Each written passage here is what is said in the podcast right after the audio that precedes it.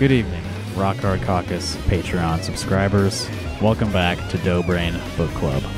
This is a podcast series where we read, review, and analyze the works of Joseph Dobrian, an Iowa City resident. it's the most neutral term I could come up with. Yeah, that is perfectly neutral. Excellent work. Yeah. Uh, and now we are reading a book of essays that Joseph released in 2012 called Seldom Right But Never in Doubt. And these are essays that he, it spans a, a pretty long period of time. I believe he wrote some of these as early as 1997, and some of them as late as 2012 when the book was published. Uh, I'm here with Stella. It's just us again. People are scared of this book, I think. Rightfully so. No one Yeah. wants to join a Book Club. And, you know, I think that Justin has gotten a lot of sass because he seems especially interested in exploring this sick, twisted brain. Um, but Brain I'm of dough. A sick, twisted, like a garlic breadstick. like a pretzel. but you know what? I have to admit, I'm all in. it's intriguing, want- right? Yeah, I want to board this train, baby. Let's the dough go. brain train. The dough train. Oh my gosh, that's so interesting. I'm glad you that you reminded me of the date range that these were written and published because um, as I was reading through them to prepare for today, I was like, dang, these have not aged well. hmm And even for the time they were written, they were not very good. I guess Yeah. I would have. Some of the opinions he has are so not old fashioned, but like reflective of a weird, like maybe different cultural moments or like when things were really important. Like I think people cared more about fake fur versus yeah, if you a were wearing that fur. In this yeah, section. Yeah. so there's a lot of those interesting cultural touchstones that he references that even for like the late 90s maybe maybe they were more prevalent then but suffice to say his opinions weren't good whenever he wrote the essays and they've only gotten less yeah, he's worse now than when valid he wrote this. he's, he's way worse that these were the essays he saw fit to publish in 2012 like yeah. That was like what 10 years ago so hmm so last time Stella and I talked about um, this introductory essay, and that's that was you know interesting enough. But now we're getting into like the real content of the book. He has these separated out into different sections, and the first section is politeness and political correctness. So those are the subjects of today's essays. We're talking about PC culture. So you know that's that's going to be fun. Anyone who's interested in writing about political correctness probably has really interesting and like unique opinions you've never heard before, right?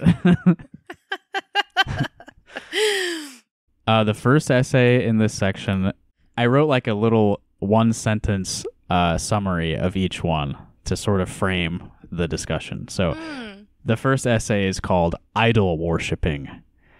And about this, I said, an essay about which kinds of people we should look to as role models. that's a great description Yeah, uh, is he saying we should look, we should set our sights lower? I think is, is kind of the takeaway.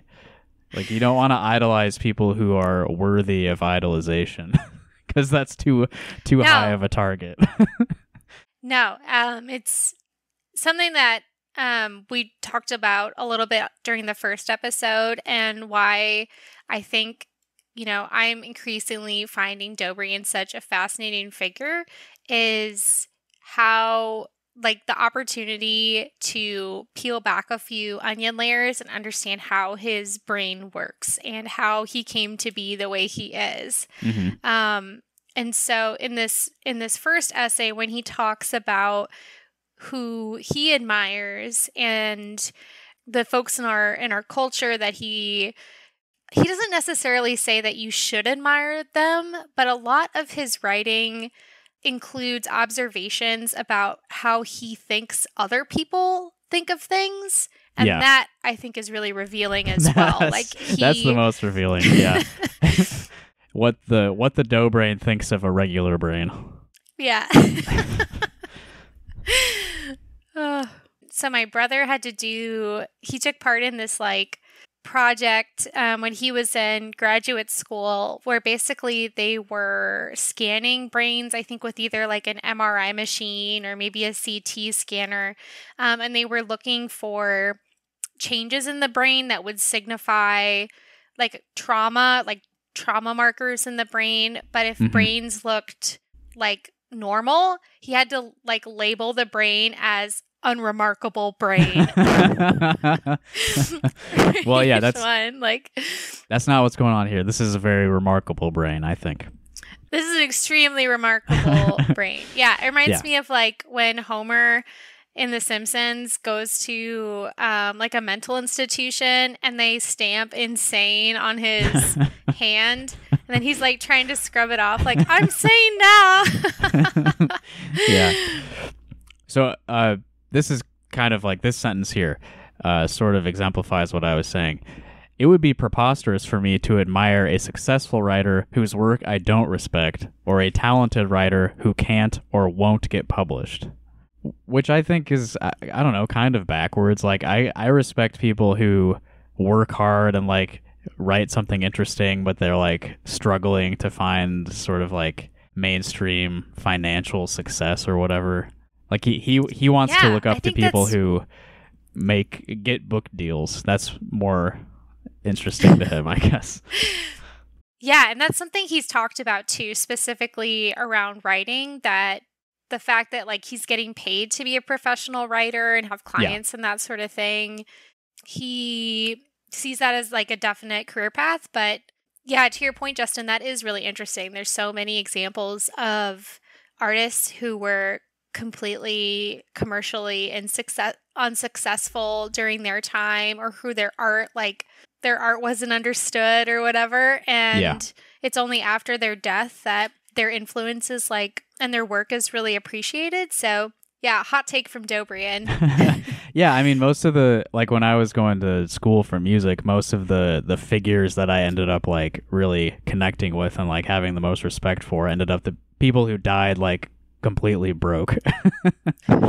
like uh Yeah. you know, like like Scott Joplin for instance, like the king of ragtime, he Mhm. had like nothing when he died. And now you hear his songs when the ice cream truck drives by. Like what could be a greater mark of success? yeah absolutely he made it So Joe lists uh, four authors that or writers he calls them whose work he admires the most. Uh, he lists H.L. Mencken, George Orwell, A.J. Liebling, and Mark Twain are the four that he lists. had you ever were you familiar with all four of these writers I mean, obviously, I know Orwell and Mark Twain pretty well. Mostly, I've just like heard of H.L. Mencken and A.J. Liebling. Like, I don't really know their work at all. I'll, but I do have a quote from H.L. Mencken that you will probably find interesting.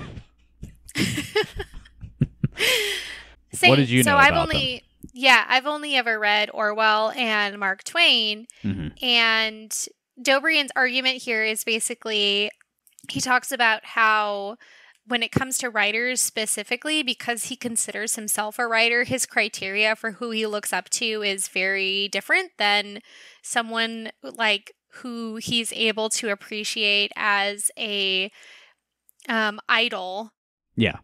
because he is not a boxer. So he talks about like Muhammad Ali and how Right. he's able to like love Muhammad Ali because it's not like a one to one. Like Muhammad Ali is the best at what he does, but it's not what you are doing. So it's like you won't feel that sort of same jealousy, I guess, which is an Yeah. impediment to Joe. uh, notice that he did not list Dorothy Parker among his most admired writers. I thought that was interesting too. yeah, he's willing to pretend to be her. You so evocatively summed it up. He wore her skin suit and pretended to be her in his forward. But yeah, all of his his hero writers are all dead white guys. Yeah, instead of the dead white lady. Yeah, yeah, yeah. so yeah, H.L. Mencken, like, I, I was aware of him because he has he had some sort of like notorious uh, beliefs that he expressed. For example, Yeah. uh, this this is the quote that I pulled out that I found to be the most, um, I guess, objectionable. So this is H. this is the words of H. L. Mencken, not me. All right. I admit freely enough that by careful breeding, supervision of environment, and education extending over many generations, it might be possible to make an appreciable improvement in the stock of the American Negro, for example. But I must maintain that this enterprise would be a ridiculous waste of energy, for there is a high caste white stock ready at hand, and it is inconceivable that the Negro stock, however carefully it might be nurtured, could ever even remotely approach it. The educated Negro of today is a failure, not because he meets insuperable difficulties in life, but because he is a Negro. He is, in brief, a low caste man to the manner born, and he will remain inert and inefficient until 50 generations of him have lived in civilization. And even then, the superior white race will be 50 generations ahead of him. So this is like not even subtle racism, it's just like explicitly very racist. Yeah, blatant white supremacy. Yeah, Yeah. absolutely disgusting. There's, oh my God. While I was reading all of these essays, I was thinking about, oh, you know, maybe what what am I going to say about this? How what kind of conversation are we going to have? I just feel like I'm completely shocked by some of Dobrian's opinions and the people that he references as looking up to like they i find them so repulsive that i just can't even like process it I, like i have nothing intelligent like to say like that speaks for itself and Mhm. so as i kind of said like i didn't know anything about this guy dobrian basically says that he was a nazi right, yeah, that there's, h.l mencken was where a nazi Yeah, he's like listing like the faults of each of these men that he admires, and uh, he says H.L. Mencken was more than slightly pro-Nazi, and it's like, well, yeah, I guess you admit it, and you still like include him as one of the most admirable writers ever.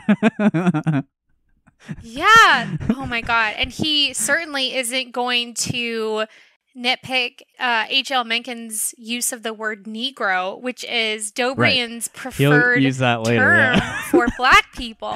yeah, yeah, That's like I think that's the most offensive, one of the most offensive essays that in this that we've It's- read so far. it's pretty bad. Yeah. Uh, and while we're on that subject, when he's listing each of these, uh, like the faults of the men that he looks up to, what he says about Mark Twain is that Mhm. Mark Twain fought on both sides in the late unpleasantness, which is like a weird euphemism for the Civil War. And I, I don't, I don't really know all the details of Mark Twain's Civil War activities, but like just some brief research showed me that he enlisted as a Confederate soldier for like two weeks and then as soon as it became clear like this is like a real war he just like bailed. Which i mean it's it's bad that he was a confederate soldier but like i, I think it's like a point in his favor that he like when Yeah, confronted with the I'm more- reality like a- abandoned the confederate army. I don't have much respect for anyone who um honestly is from Missouri, but right right um, especially those that joined the Confederate Army. but I might have a little bit of respect for someone who bails on Yeah. the Confederate Army. Like, yeah a, a Well, deserter you- is like a obviously yeah a step above like someone who fights to the end of the civil war on the confederate side that's a Oh, lot God. worse yeah. Um a little earlier this was something i wanted to point out. So he's talking about like these are great great role models like they're too high i can't achieve what they've achieved. He says if i had a dollar for every time i've said to myself stop wasting your time dobrian. You're never going to be that good I could afford to have these very essays published in book form at my own expense, then buy copies myself by the thousands so as to turn the book into a bestseller. And I think he, in real life, did all of that except for the bestseller part. like, this is a self published book.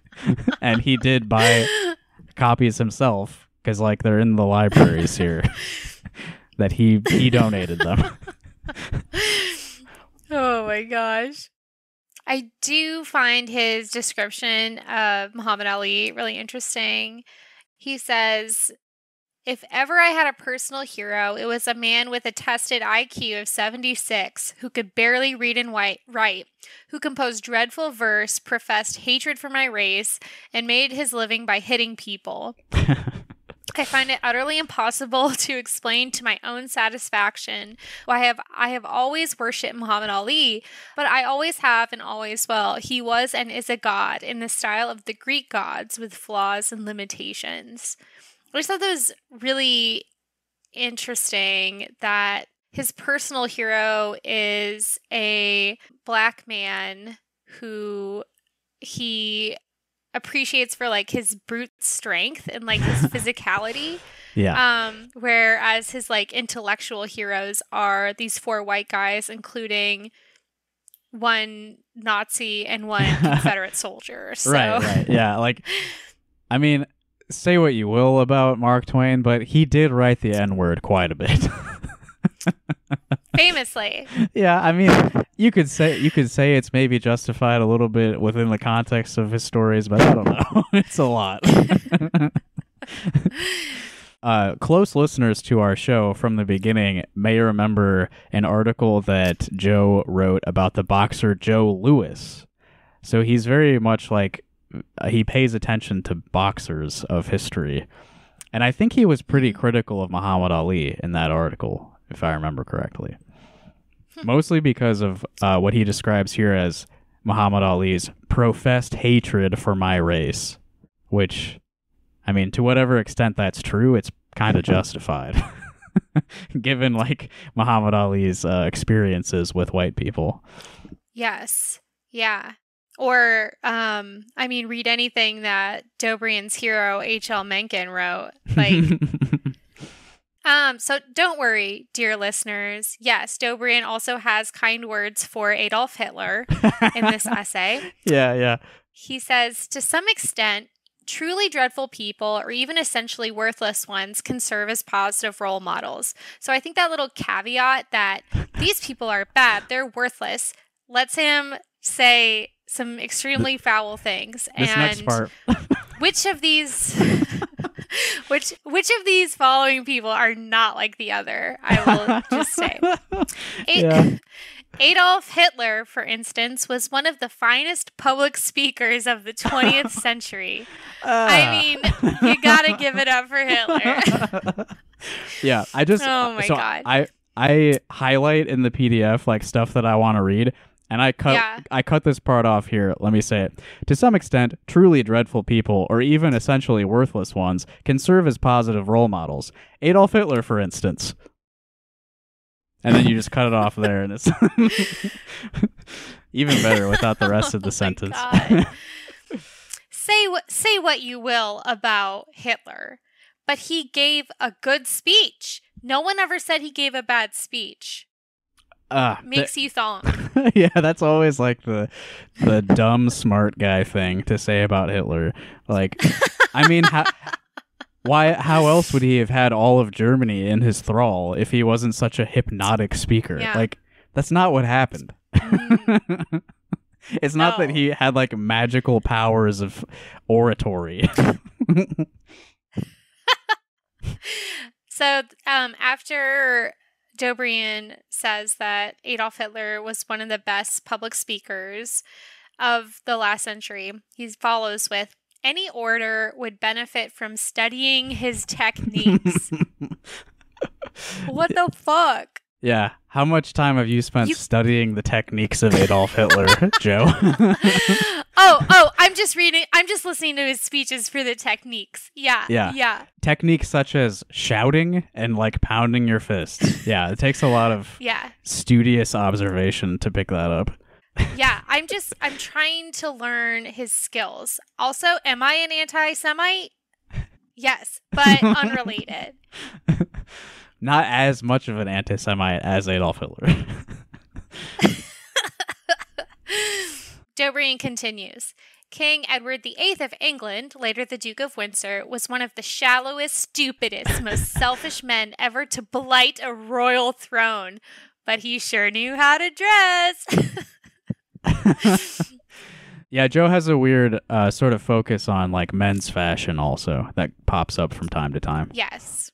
I wonder what he, why Dobrian considers King Edward VIII so shallow and stupid and selfish. He abdicated the throne to marry Wallis Simpson, American Hmm. divorcee, Nazi sympathizer, as as probably Edward VIII was as well. So it like does Dobrian just like not appreciate like that dereliction of duty? Does he um hate divorced women? Like I that's interesting to me like how reviled he considers King Edward the Yeah. Eighth.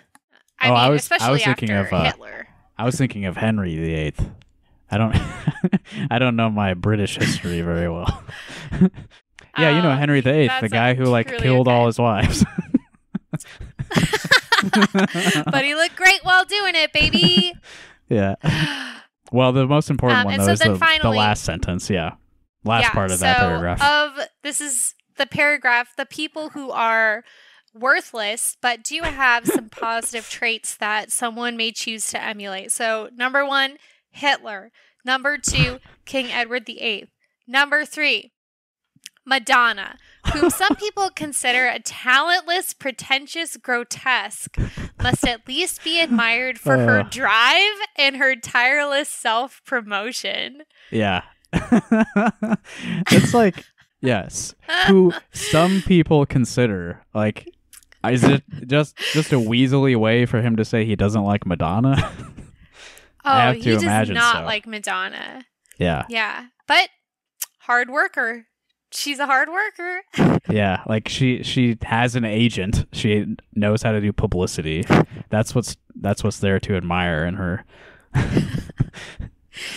I do think maybe there's this boomer idea of like Madonna would do anything to achieve her level of fame because Yeah. like she was sexually promiscuous and she Yeah, they- thought like she didn't she wasn't ashamed about it.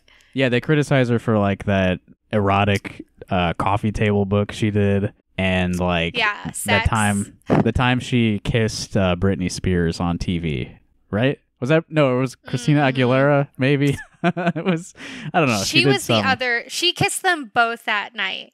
Really? She kissed Britney first, and then she immediately kissed Christina Aguilera. No one remembers the Christina Aguilera kiss. Everyone, Ex- except me apparently. yeah, that was the one that really stuck in your mind, huh? Let me just fact check myself on that. Um, I've said a lot of untrue things on the podcast, but I think I might I'm right about this one. Yeah. I remember a lot of people like our parents' ages when that happened being like, "Oh, she just would she loves attention. That's why she's kissing other women on television." Yeah. yeah. Did you see those photos Madonna recently posted? I mean, she's extremely problematic. She's posted some weird, like, racist stuff about yeah, her yeah, there's some weird racial stuff. adopted children. yeah. She also posted these photos of herself, like, basically with her, like, ass and pussy out, like, like on a bed. She looks great for 63, but you can Yeah. tell that she's definitely had her entire skin suit tightened to like the point where her features are like almost unrecognizable. It works for her though. I mean, Like, yeah, like that's she's done it for a long time too. Like I remember uh, when she did like Yeah. a James, she did a James Bond song or something, and even back then, people were like, "Wow, she's pretty old to be looking like that." she was 45. But she's yeah, she's kind of mastered the techniques of looking like she's in her twenties until she dies. um adrenochrome, right? well, that's got to be part of it, at least. Yeah, oh yeah. Oh yeah. Yeah. Did you find the fact check on the the kissing Yeah. I was right as usual about um all things about who kissed who? completely useless celebrity culture. Who is K I S S I N G? yeah, yeah. there was one more little thing in this essay I wanted to ask you about. Uh, we are both married people, not to each other. We have Not to each other. yeah, we have spouses though. We're both married. Um, Yes. so he's talking about like uh, role models and like how they can alter your behavior sometimes in, in negative ways.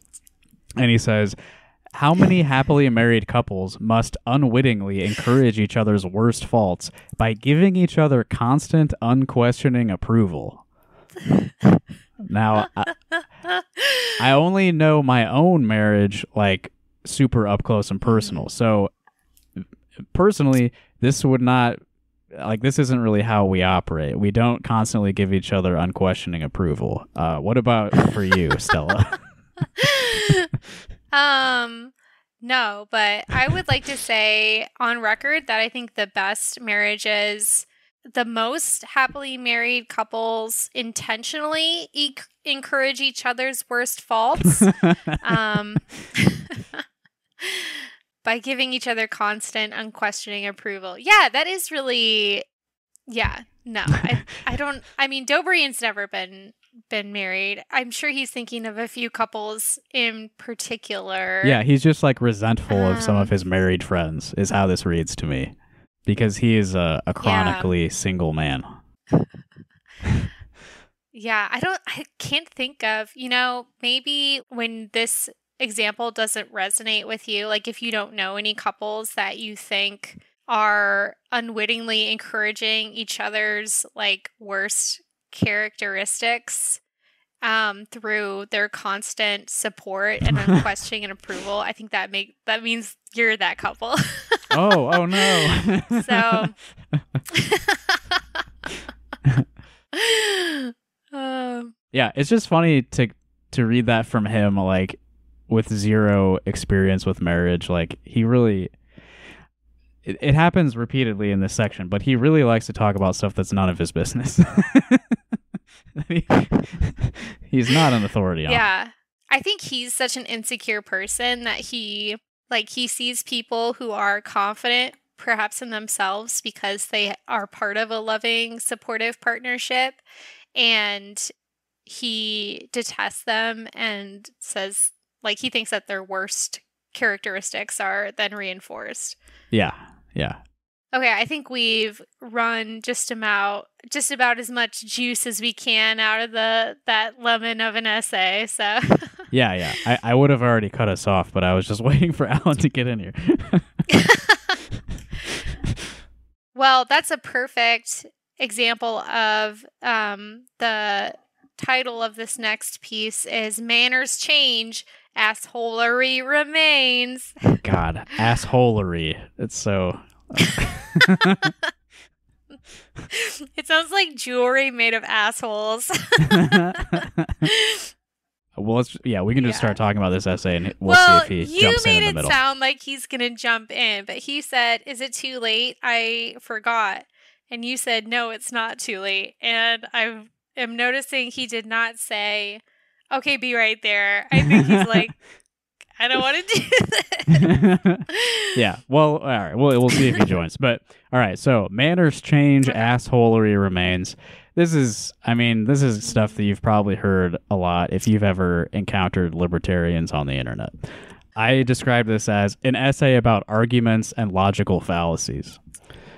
Ugh, we've all heard this song and dance before. This one is so boring. I was so bored reading this. Well, the the sort of like logical debate bullshit is boring, but there is some personal anecdotes that are very fun.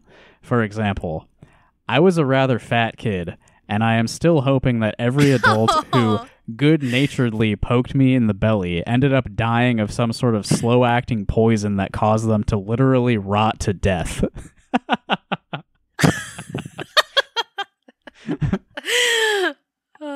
No one could accuse Dobrian of not knowing how to turn a phrase. Yeah. yeah, when it comes to like uh, wishing violence upon people, he he draws from that No- well. nobody does it better. oh yeah. Oh yeah. So Honestly, yeah, I hope that for life. you too, Dobrian. he's lived his whole life resenting these people who like called him a fat kid. Yeah, and like did the poppin' fresh like belly poke to Yeah, him. that's Woohoo! yeah. I mean that's that's not acceptable, but I, I mean No, At some point, cool. you gotta sort of like put that stuff in the past. Like our, Mm, our childhoods yeah, fuck us up is for forever, but yeah. yeah, yeah. and he actually like there's even more about his like like people commenting on his uh, dietary habits like he says here so he's talking about how um, like manners have changed over time like for example uh, adults don't call kids fat as often as when he was a kid but adults will like get in each other's business about food and like uh, their di- healthy behavior and stuff like that so he says here, today you Mhm. can hardly eat anything in public without some busybody pointing out to you that you shouldn't be eating it. Just the other day, I was sitting at the bar of a local bistro, tucking into a nearly raw hamburger, and the person sitting next to me thought it appropriate to ask me, Aren't you worried about the bacteria? Uh, th- this I don't think is a universal experience. like, this doesn't happen to me. Um, it's just so interesting to me that he gets so bent out of shape by someone like obviously overstepping his boundaries. Yeah. And judging him for, you know, something innocuous like the rarity of his beef. But in so many subsequent essays, like I'm thinking about the one where he talks about how gay people are too flamboyant Yeah, yeah. and you know it's like well dude maybe maybe you should just like keep to yourself you don't get an opinion exactly. Yeah. and Mind your fucking business. yeah shut the fuck up you don't like that lady talking about your beef then like maybe don't publish an essay about how gay people who are too flamboyant are a discredit to the lgbt Yeah, to- movement and to their uh, only the yeah. the normal gay people Yeah. yeah, should be allowed to exist. He literally uses the word normal. yeah. We'll get to oh, yeah. that essay Oh, we'll later. get there. yeah. Um, I'm gonna let Alan in on this. Oh, okay, very good. Very good. Hey Alan. You Oh, are you're still muted mute. right now. Oh fuck! Shit. Hi, Alan. Hey everybody, sorry, it's a real dough brain evening. My, my own dough brain. Alan's here, everyone. So uh, the rest of the episode will be joined by our friend Alan. First time, long time. Every time. Did you have a chance to read the essays, Alan? Oh, absolutely not. I I just am familiar with the, the dough brain. Uh, I refuse to do any homework, yeah. uh, let alone just in general, let alone for uh, podcasts. Um, so anyway, that's that's more that's less about me. What about uh, dough brain here? Yeah, so we are in the middle of discussing an essay of his called Manners Change, Assholery Remains. And this is mostly Okay. about uh, logical fallacies. I'm girding my loins. So it's it's it's also sort of about how like uh, acceptable behavior, uh, socially acceptable behavior changes over time, but people still find ways to be rude to each other, essentially. Cancel culture. well, it's a little early for that because, like, he probably wrote this in like the late 2000s or something. But Yeah, but like, it's always been around. the Anyway, same continue. idea. I haven't It's- even heard Yeah. what he's talking. Yeah, it's Yeah. it's the same idea, and the, the this whole section is titled "Politeness and Political Correctness," which was, you know, the cancel Mm. culture of its day. precursor. PC. Yeah, Mhm. Yeah. Yeah. So Dobrian basically says that the reason that people are monstrous is because of a subconscious sadistic urge to give discomfort to someone who is powerless to retaliate. And, Yeah. and that's just like a sicko thing that they do. This is universal human behavior. Yeah, that- we all have Mhm. this. when someone cannot fight back, that is when I feel I must do something awful to them. yeah. Mhm. he describes this uh, interaction that happened at work where like a coworker was wearing fur and another coworker uh, was criticizing her for wearing fur, but that person was wearing leather shoes, and Joe pointed it out. And the leather shoe guy, uh, he said that he started going humana humana humana because he was so flustered. Where where does he work? Like old timey factory? Or? yeah, yeah. I was like, he works in a cartoon office. You're What? say Acme. And Joe said that the feeling he got from like owning this guy was identical to the one you feel when you physically punch the crap out of someone who richly deserves it. I mean, is that an experience that we all have? I'm wondering if it's an experience that I don't Joe know has if it's an had. experience that Dobrian had. Yeah. exactly. Yeah, I feel like he needs that. But he thinks about it all the time, but I don't know. Later Yeah. in his essay about how he's a pho- homophobe, he talks about how going to the gym and like taking out your rage on a like what are those big bags called that you punch? Uh, Punching punching bag.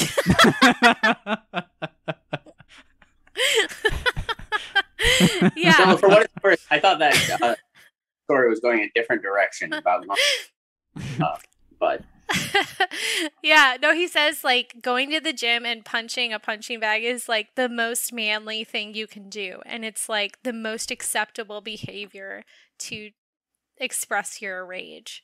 So, dude loves to punch. I think we Mm. can. I've Yeah. never been much one for punching. Uh, Justin, how about you? What's Yeah. your? Have you punched and felt better, or I'm not much of a puncher either. Um, one time, this guy told me that I would be a good boxer when I was like 18, and I thought, no, I wouldn't, and I never tried. no? Cool. No, you see, he, I, I assume he would disqualify you because you're a lady. So you would you would Yeah. not He have the same. that. He specifically said that's so interesting that you bring that up, Alan, because he talks about Not, not that I don't think that you wouldn't enjoy beating the shit out of someone.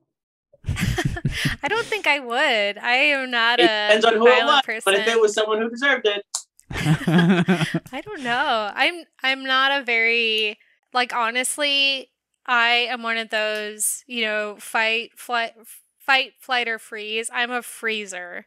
and like if someone raises their voice to me, I just like shut down. I'm not a puncher. I, I understand that, but I'm just saying, like, you could be. Okay.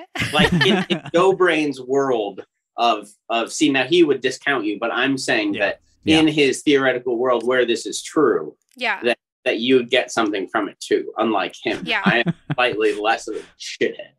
You know what? I think I might. So, honestly, I think I might agree now with Dobrian's thesis that if you are able to fuck with someone and they can't fuck with you back, that might be a little bit satisfying because he specifically says that um, he would never sock a woman on the nose.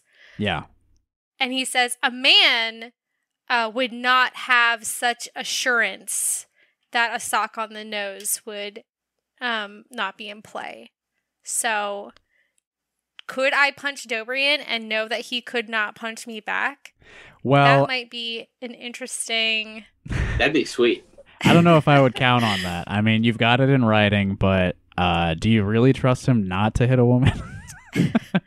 Yeah. Yeah. He seems like he's a guy who talks a lot about his principles, but doesn't really stick by them. yeah. You know, Joseph when push comes to shove, when it gets punched in the face, you know, Yeah. he, The most and so dangerous saying game. That, that there's satisfaction that he derives satisfaction from from being able to mess with someone and they can't mess with him back, or was was this a different context? well, he's saying that.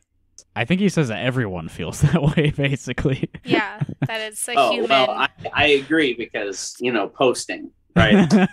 yeah. I mean, yeah, he writes about posting too, actually. Yeah, because you can mess with them, and they're like, "What are you gonna do? Post back and get mad? Oh Yeah. no!"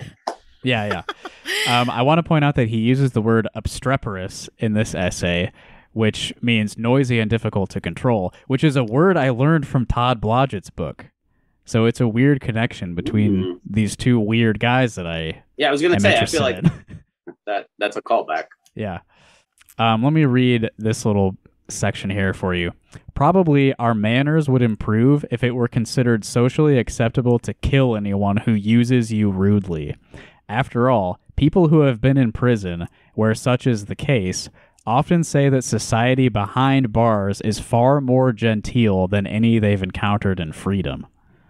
I wish we had Evan here because I know that he's watched a lot of episodes about people in prison, Oh, like yeah. a lot of shows like Yeah. 90 Days In and that kind of thing.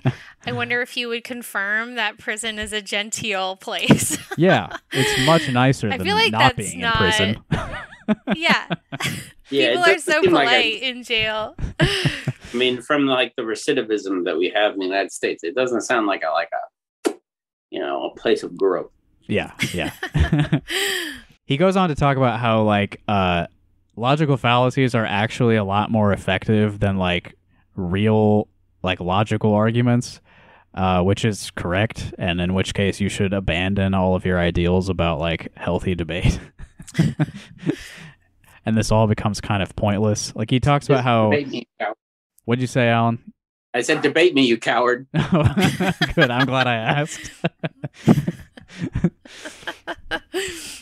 Uh, he talks about like name calling, like somebody called him a crypto fascist, and it's like that that was effective because everyone listening agreed that he was a fascist, even if he doesn't think he was. And he was offended by that. I mean, what does does, does he talk about what he considers himself politically? Um, I mean, he doesn't really use the word, I don't think, in this essay, but like he's a libertarian, you know? yeah, yeah. I mean, In- In the last essay we read, he expressed admiration for both um, Nazi H.L. Mencken and also Adolf um, Nazi Adolf Hitler. so, I mean, I don't understand why you would write that down. To be honest, yeah, exactly. You don't need to write that. no. Um, here's here's a, a classic. Um, he's talking about the tactic of uh, associating one person or organization with another far less socially acceptable person or organization in order to discount uh, that person's argument. A correspondent of mine tried this tactic in writing the other day, referring to the Republican Party, so with Republican with a KKK in it, uh, implying that anyone who belongs to that party, and then in parentheses, and I guess that includes Abraham Lincoln, is also a member of the Ku Klux Klan or reliably sympathetic to it. so that the classic, uh, the party of Lincoln. well, also getting getting upset about you know people like writing that shit. It's like the like a, a very childish thing to do. Um, you know, to to America with KKK. Like, okay, yeah, it's guys, we get it. Yeah, uh, but you know it's like a fashionable online edgy thing right you know like that's that's a thing that people do Yeah. and uh to get mad about it is telling Oh, Yeah. I bet you think that Abraham Lincoln was in the KKK. yeah. wow. Abraham Lincoln. yeah well you know republicans are all racist Yeah. Oh, you know what? He does use. Oh, he doesn't use the word libertarian, but this is about him being a libertarian. Uh, this is a, a little bit longer, but it's something about his real life, which is a lot more interesting than his thoughts on uh, logical fallacies. He's talking about um, like thinking of a, a good comeback like after it's no longer effective or relevant. So uh, one of the most memorable of those occurrences for me took place in 2009 while I was out campaigning for mayor of New York City. Personal aside, This he ran as a is crazy. libertarian. he he, he was talking about thinking of comebacks after the fact and then wrote them down and where were these written down In the very essays we're reading today. yeah. okay sorry i i just can't imagine writing that shit down right. Uh, Yeah. you should feel shame. Here's one time I got owned, and here's what I really would have said. If I, it's, it's Like, exactly it's exactly like that. Uh, I was handing out Yeah. leaflets and buttons in Union Square Park and was getting friendly responses from most people. At one point, I approached two young people who were sitting on the steps at the south end of the park, where lots of people congregate. The young woman was hanging on the man very affectionately, and I didn't get a good look at her except to register that she was very attractive. And Real he's bad. he's said in the past that he goes every time he sees a woman, he goes through the process of would I or would I not. So Seven, we know. that was in the context of a fictional narrative, but we know for sure that that's like how he actually thinks. Uh, the man was apparently 20 or not much more, and he looked like what politically incorrect New Yorkers call a schvugarican. okay, I'm assuming neither of you what? have heard that word. Schvugarican. It's spelled S H V U G A R I C A N. Um, he says it's an Hispanic of color, but I wanted to Google it because I'd never seen that word before. I Googled not the word yeah, I googled Schvugarican and it brought up one single result. This has not happened very often when you Google a word. This is a new spark. yeah. Well, actually, the one result though was an issue of National Lampoon from October 1975. Uh, the issue was titled Perfect. the issue was titled Big Tit Contest. Hell yeah.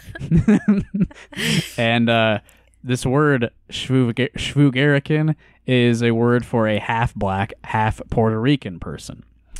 Uh, and I'm sure it's Hmm, like I'm saying a racial slur when I say it, so I'm not gonna say it anymore.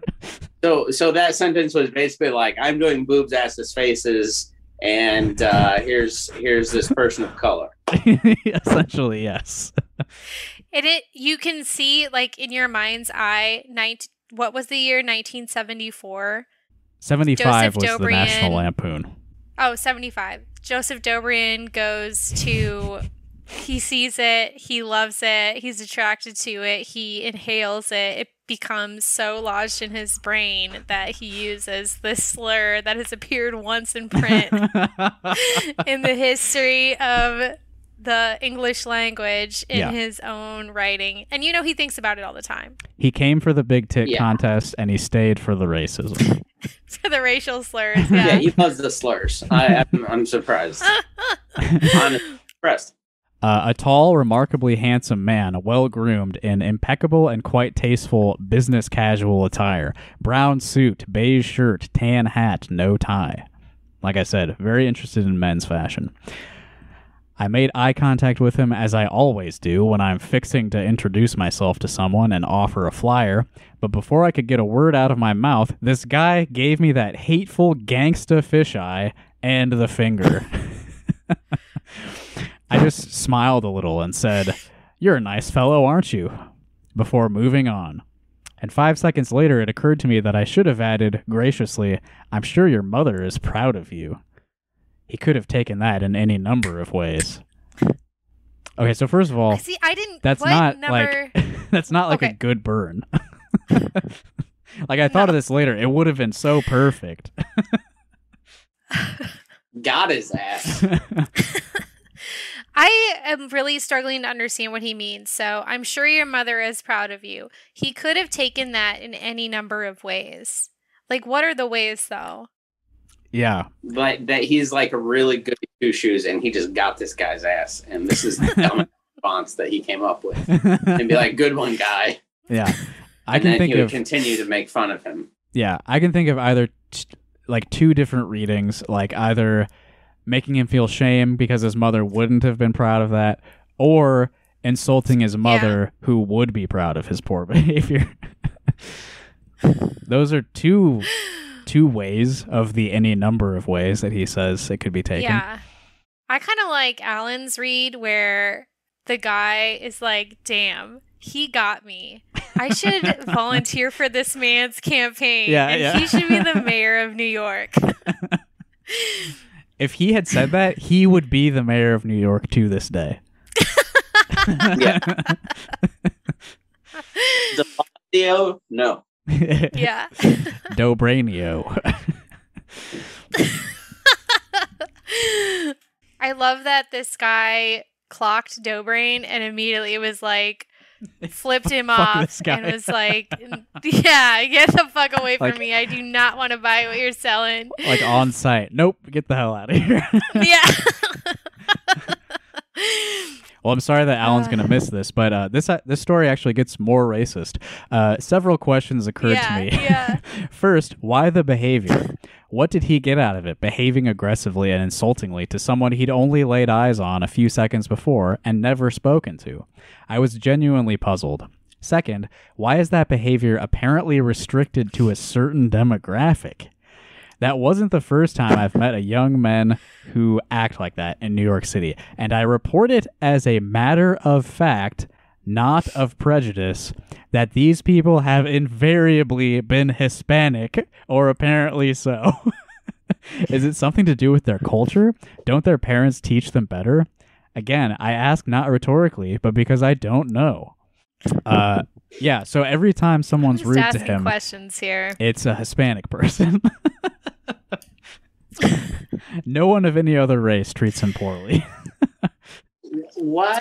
Why would you write down that? Like, why would you put this anywhere? Why would you? Why would you do that? Like, I just don't get that. yeah, yeah. Yeah, most of this is not very remarkable, but he says here my worst behavior invariably takes place on social networking sites like Facebook and MySpace. yeah. Yeah, he says sometimes I can't resist the temptation to be a flaming asshole. I But mean, at I have I have run into him online before Me in the past, and just been a dipshit to him, and then he blocked me. he probably wrote an essay Badge of about you. honor. yeah, I won't. I you know because because if you fight him on his grounds, then he gets he that that that's not how that works. No, he gets then he too gets much upset out of that it. you won't. Yeah, right. Yeah, That that's I mean that's that sums up this essay. Is like people won't fight with me the way I Mhm. want to fight. they just like Yeah. dunk dunk on me and then all their friends laugh at me. It's not fair. yeah. He blames this a little bit on TV. uh, and he Okay. says Yeah. this behavior doesn't just happen on midday talk shows like Jerry Springer. It also happens on quasi official shows like Judge Judy.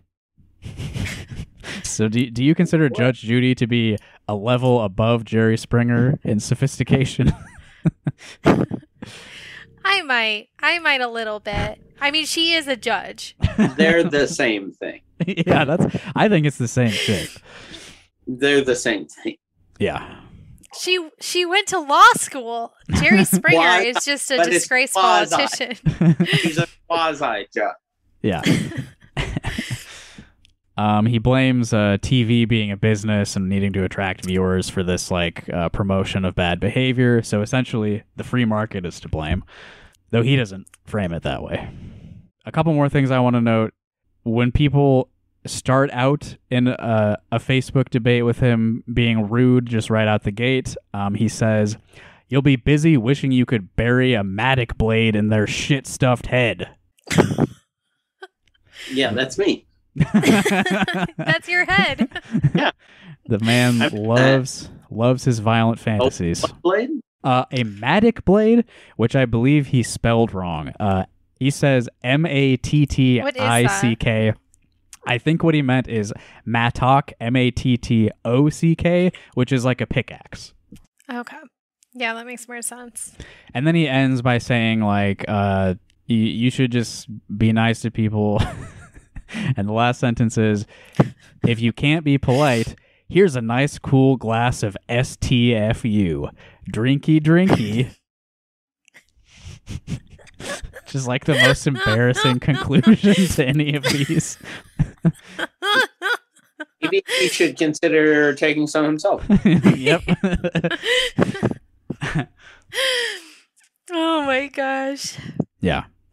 Uh, do you want to move on to apologizing, Stella? Yes. Which I think we should to- do to everyone listening for covering this book. yeah. Uh, essentially, this is an essay about insincere versus genuine apologies. So he's basically railing Mhm. against the phrase, if I offended you, I'm sorry. Because it's not a real apology. Yeah. I'm sorry, but yeah. Yeah.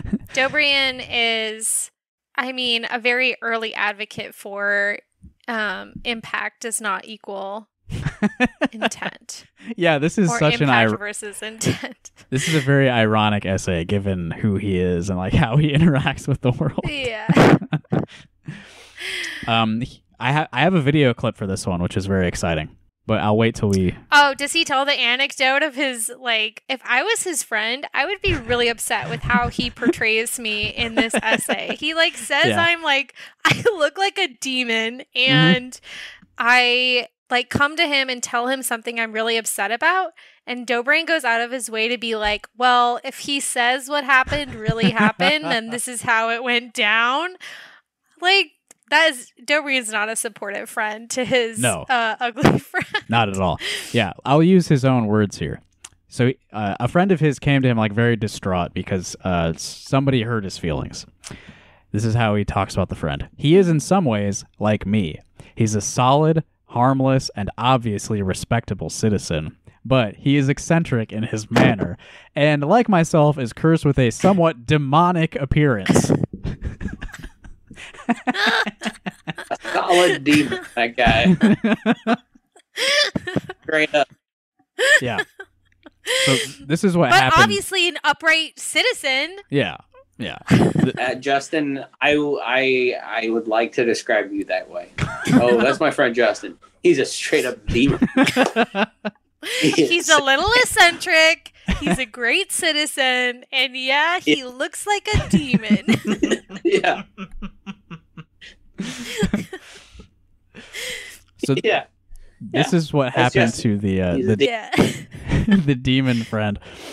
He is a collector of netsuke, those old Japanese ivory carvings that we've all heard of. Those old It's just Japanese wi- ivory carvings, Yeah, and that's he real weeaboo stuff. uh, he owns some priceless specimens. The other day, so he told me, he was talking with a casual acquaintance. Parentheses female. Female.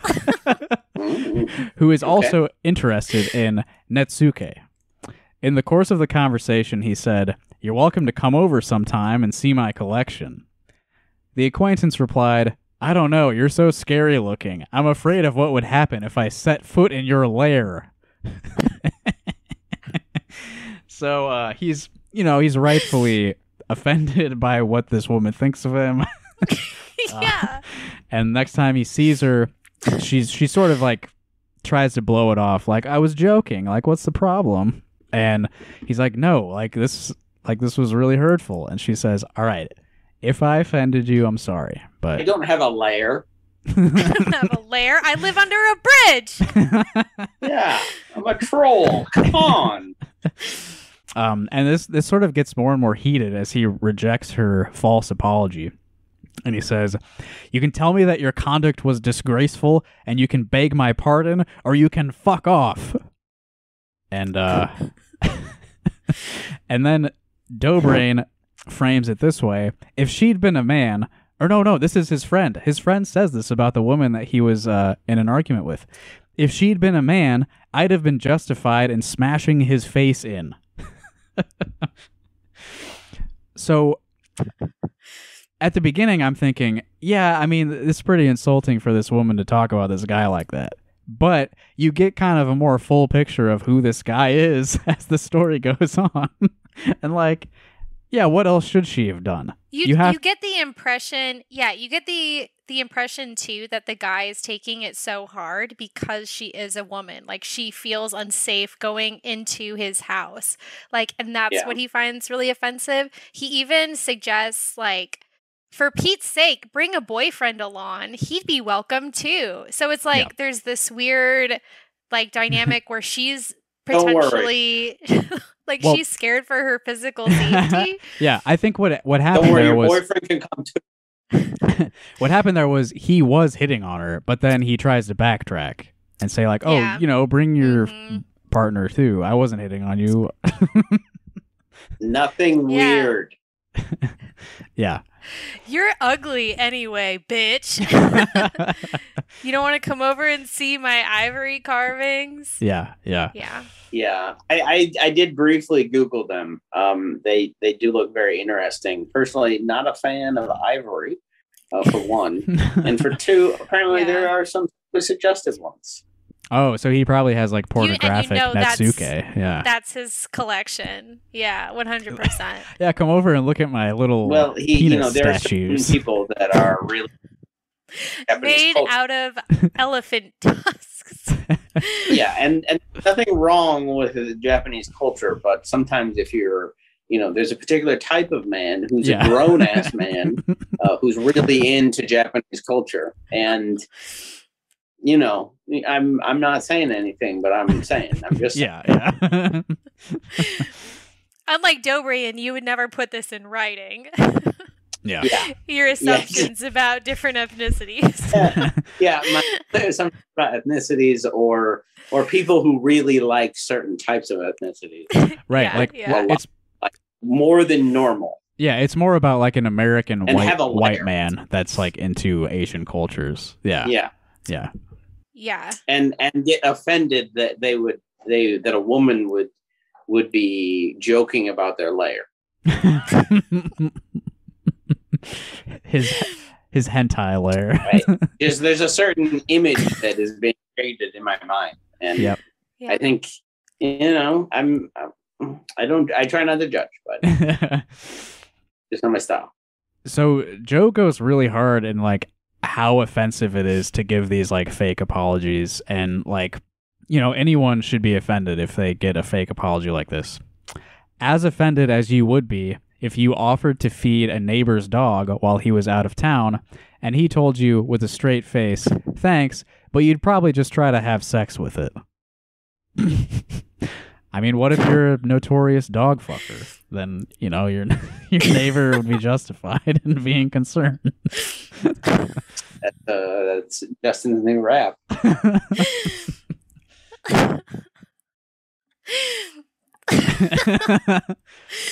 I'm sorry, mean, but what- it, like it doesn't come out of nowhere. Like something like that. Yeah. Something- it's usually not, yeah, unprompted. Yeah. Yeah. Yeah, like the dog fucking just is it's not the first thing that pops into someone's mind, usually. Before he ends the essay, he gives us another glimpse into his younger days. Once, when I was in high school, I made a joking remark to a fat girl about her weight. I immediately felt awful about it, and I told her, I'm so sorry. That was a really lousy, rotten thing to say, and I hope you'll forgive me. I got the impression that she was more taken aback by the apology than she had been insulted by the original jibe. She probably had never heard such an apology before. My He's it was an so good at all-time apology. oh my god. it was it was the first time that he had ever experienced anyone apologizing she's- for the She's a fat girl, so people were probably not very nice to her at all. Yeah. So this Yeah. crumb of decency that Dobrian was able to throw her when he Yeah. invented the sincere apology.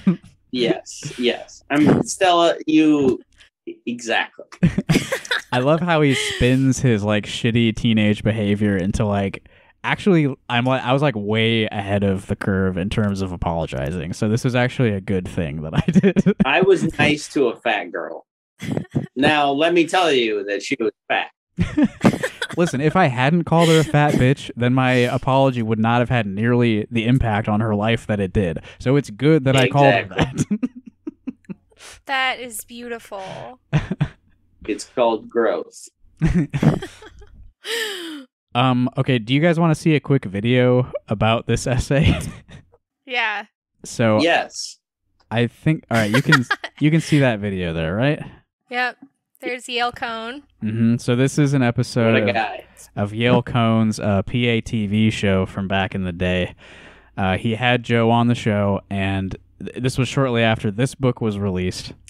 The name of the video, which I think Alan is reading right now, is um, Joseph Dobrian on why political correctness is the enemy of freedom.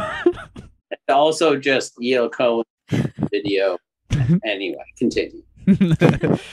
um, so this is a clip where uh, Yale brings up the essay about apologizing. So I just wanted to, you know, let us all hear this. Ones in the book was about apologizing. And you had mentioned that something that you had done very shamefully was, I believe, when you apologize to someone, if I have offended you, I apologize, which is all sorts of, you know, preamble kind of absolving.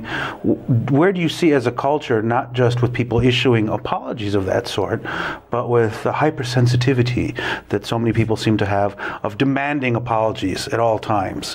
Um, is do you think one's born out of the other? I mean, are people offering these these these non-apology apologies because they don't really feel like they should apologize, or is that something that that preceded our, our present era of you know everyone being so pins and needles, easy to offend? Well, now that's an interesting point, and I hadn't really considered that. I think that one reason that we don't like to apologize is because it would damage our self-esteem to admit that we were wrong.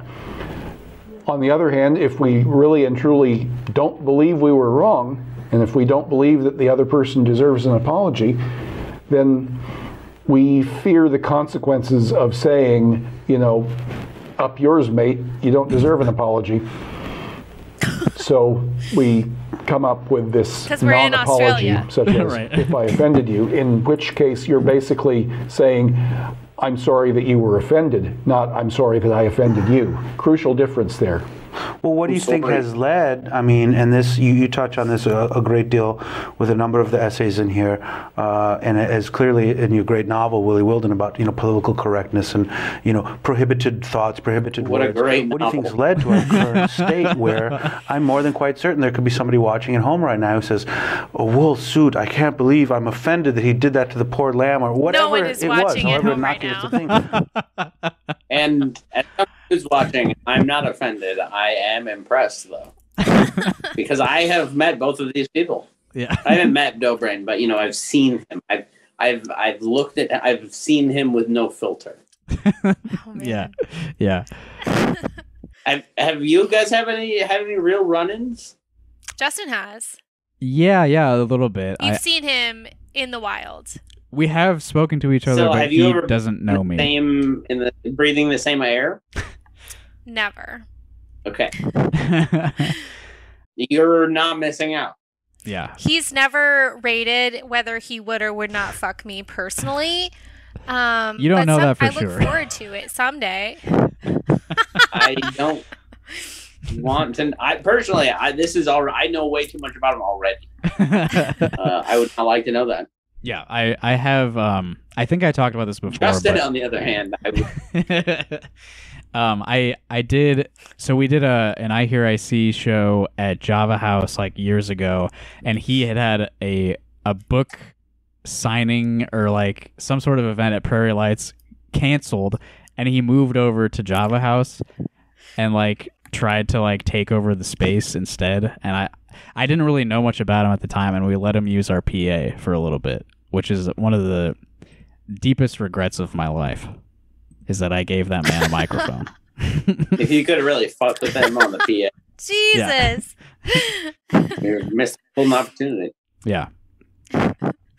And I've also been in like various concerts in Iowa City that he has also attended, but those were unremarkable. He's a man about Yeah, town. The context, I believe, me seeing him was in the context of seeing shows and then having him be present, and then being like, "Look at that fucking weirdo," Yeah.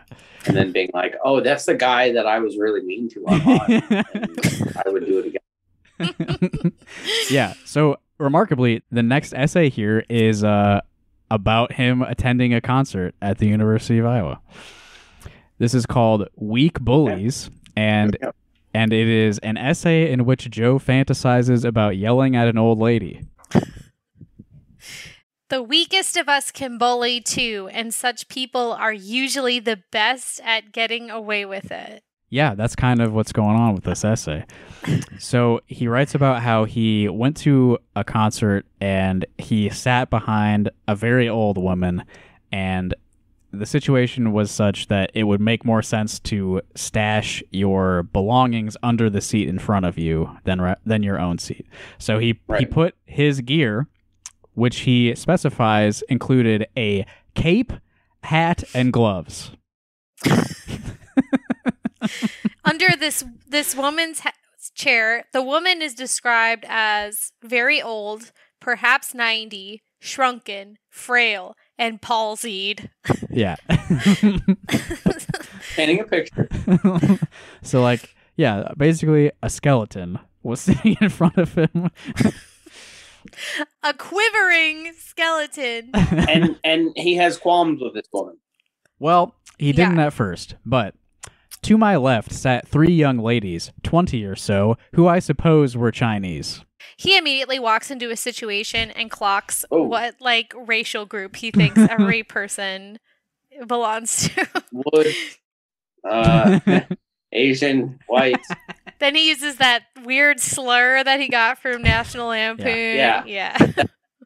No, wouldn't on that one, but I feel like I shouldn't say it again, but I, I remember it. yeah, no. don't don't repeat it. We don't need it anymore. Anyway, I, I wonder why he chose to sat next to the three 20 year old Chinese ladies, huh? Well, the the old lady sees one of the young Chinese women place her items under the seat in front of her and is like, "Hey, you should put that under your own seat." So Dobrian is like, "Look at this old skeleton lady yelling at this Chinese girl." But in the moment, he didn't actually say anything to her uh, who he perceived to be, you know, bullying this, uh, you know, minority woman next to him. White knight in his mind. Yes, only yeah. inside. He and it's it's interesting like the thought process that he assigns to this old woman Right. So he says, like, you need to throw your weight around to assert your dominance in whatever pathetic way is left to you. Second, you need to make a young person feel ill at ease because you resent her for being young. Um, and then also, Projection. he says something about, yeah, he also says something about um, how she likely wanted to tell this young woman what to do because of the stereotype that Asian Mhm. women are submissive and deferential to their elders. Yes. It's not me thinking it, it's you. You thought all of that. I just can't imagine ascribing all that to to a like to a situation like that. yeah, an exchange that was like maybe five words. Yeah. And then he wrote a, an essay. yeah, yeah.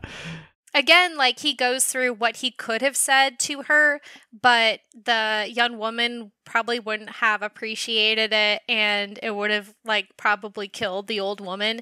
But like most of the essay is like the witty comeback. What like he would have said. Yeah. stuff he would have said to really put her in in her place. Listen, lady, it's never too late to reform. Either resolve here and now to renounce this dickery for the rest of your life or go quietly to your goddamn ice floe. Yeah. I mean, thank God he didn't say this in real life. But I don't think you should talk to old women that way or women in general. I mean, it seems like he should not be talking to women. no. yeah. Wild. Of what I know about him. Is it time to go into the next essay? Is there Yeah. anything else you want to say about this one? The next No. one's a real doozy. The next one's probably the worst of the whole section. This is the worst thing I've ever read. This is the l- worst thing I've ever read in my entire life. It is truly foul. so It's co- yeah, do you want to say the title? Because probably neither of us want to say not particularly. no, absolutely not. read- it. Ready. You could text it to me. I'll, I'll read it. it. I don't want to do that too. All right, let's share our.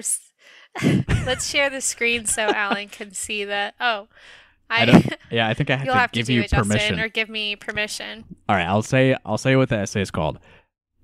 Th- this is what Joseph Dobrian called this essay on the subject. He called it Yes. Negroes, African Americans, and colored people. Okay, like you know, you should oh, you shouldn't say those things. Uh, it's not as bad as he could have been in the title, but you know, I'd rather not have just read that. yeah. going to clip that one for sure. Anytime Joe calls me, ring a ding ding. This is maybe like almost as bad as some of the stuff from Blodgett's book. yeah. Um, what we're about to go into. I summed it up thusly: an essay in which Joe racistly complains that the most sec- the most socially accepted word for black people changes sometimes. Something that really shouldn't bother anyone. yeah. The, You know, it's none of your business. no, absolutely not. I mean, you don't have to worry about it. Yeah. Not my problem. he goes out of his way uh, throughout this he, he uses the term negro american negro like that is the term that he prefers and he makes that very very clear throughout Yeah. I don't like that. Which, you know, I suppose that was maybe the accepted term when he was five years old. But, like, even he is pretty Yeah. young to be saying Negro all the time, like, as as his word for yes black people. Like, you know, I Just- I had a, an old relative who w- was born in, like, you know, the 30s, for whom that was, like, the socially accepted term. but, like, Joe is not that old Yeah, that's like my my grandparent type stuff. Uh, you know, they would be insensitive in those ways and um, willing to say whatever uh, about Right, whatever right. race. Uh, you know, they'll say it, yeah, yeah. no problem. Hey, it's right in front of the guy. You know, yeah Can't, i wish we could return to that time of political incorrectness yeah. Well, I mean, Dobrian actually thinks that. That's the Yeah. that's the main part. Is it's like he wants to go back to that. This essay in particular is about the words that aren't offensive to use. It's it's about the words you use when you're not now, to trying be fair, so racist. does Anyway, sorry, continue. yeah these are the words that you're not necessarily trying to be racist but you are Right. definitely racist if you use these Okay. words More, um and yeah, he unintentional. the eh, but for him I it is mean, here's the intentional. thing, but you know that's kind of like the, the, yes yes the subject. yes Yeah, exactly so people in his life people he knows personally have told him that he should not be using this word and people who have read his writing people in the public have told him please do not do this and this is the this is the hill he's willing to die on really Here, and I'll- he's like, hell yeah, I'm gonna say it. Yeah. So he uses it because God, where is it? Okay, yeah, yeah. I prefer the term Negro because it relates to the admittedly vague terms generally used by scientists to differentiate the three largest racial groups Caucasoid, Mongoloid, and Negroid. so, i think he means eugenicists Right, so Yeah. he is a race scientist. Caucasoid. I've never. I, I mean, I've heard that word, but never in the in in relation to Mongoloid. Yeah, which which is definitely an offensive term as also well. a word you shouldn't use. there are three kinds of people. Yeah. What was the third? yeah, Caucasoid, Mongoloid, and I- I mean, it feels awful to say this word. Like, I don't think it's like technically, it's Negroid. Like, God, ugh, that's such Okay, It's that's the third. ugly. Yeah, Yeah. yeah. I feel like I've heard that, but only in the context of like a real racist shit. yeah, right. It's Oh, it's like 100%. yeah, this is like just the like skull this. shape shit. Yeah. He says, uh, for one thing, African American is now ridiculously overused to denote any Negroid person, regardless of nationality. He says that Um, word So he says, like, many times. Negroid. frequently, frequently. So basically his issue is and maybe this was when whenever this was published in the late 90s or whatever if african american was the preferred term versus black Yeah. he talks about how like naomi campbell is jamaican and british and she's referred to as african american so he Yeah. like gets hung up on these weird technical like where are they actually from though um, he also says, I once had a girlfriend who was a Negro, born in Trinidad, raised in England, but an American citizen who had purposely acquired an American accent. She called herself West Indian. So why are you calling her a Negro, you asshole? Right. Like, what the fuck? All I said there was, I don't up. believe you. That was my note for that one. I could see why she broke up with you. Jesus. Yeah, how are you not married to her? if she I don't- existed. so anyway, he gets really upset that there are different organizations with different names, like the Yeah. NAACP um, or the Congressional Black Caucus.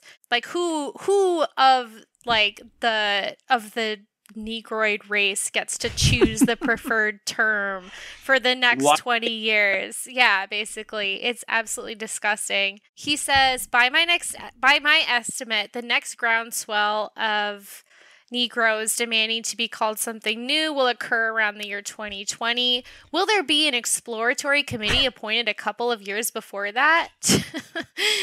and then he says, I can imagine the buttons and bumper stickers that will be available for people to promote the new term. And then he just like lists a bunch of like creepy. Oh. I don't even want to. I don't even want to read these. You don't but have to. the first one's not so bad. We've got some good clips already. You know, we can. Yeah. One one example is like color me ebonic, that Right. kind of thing. Right. So he comes up with these slogans like imagine if they wanted to be called this. They might come up with a catchy slogan like this. And it's like, dude, you are just a white guy. Like this you don't need to worry about any Yeah. of this. this isn't your concern, man. Leave them alone. Yeah.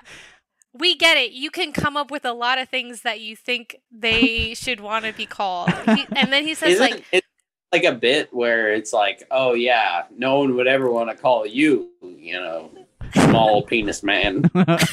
They'd never want to do that. They'd never want to say your penis is tiny. That'd be ridiculous. You know, like one of those types of. yeah. That's basically what he's doing. Yeah, yeah. he he and he says like this issue reminds him of small children who insist on being called by a different name every day. Like what the fuck?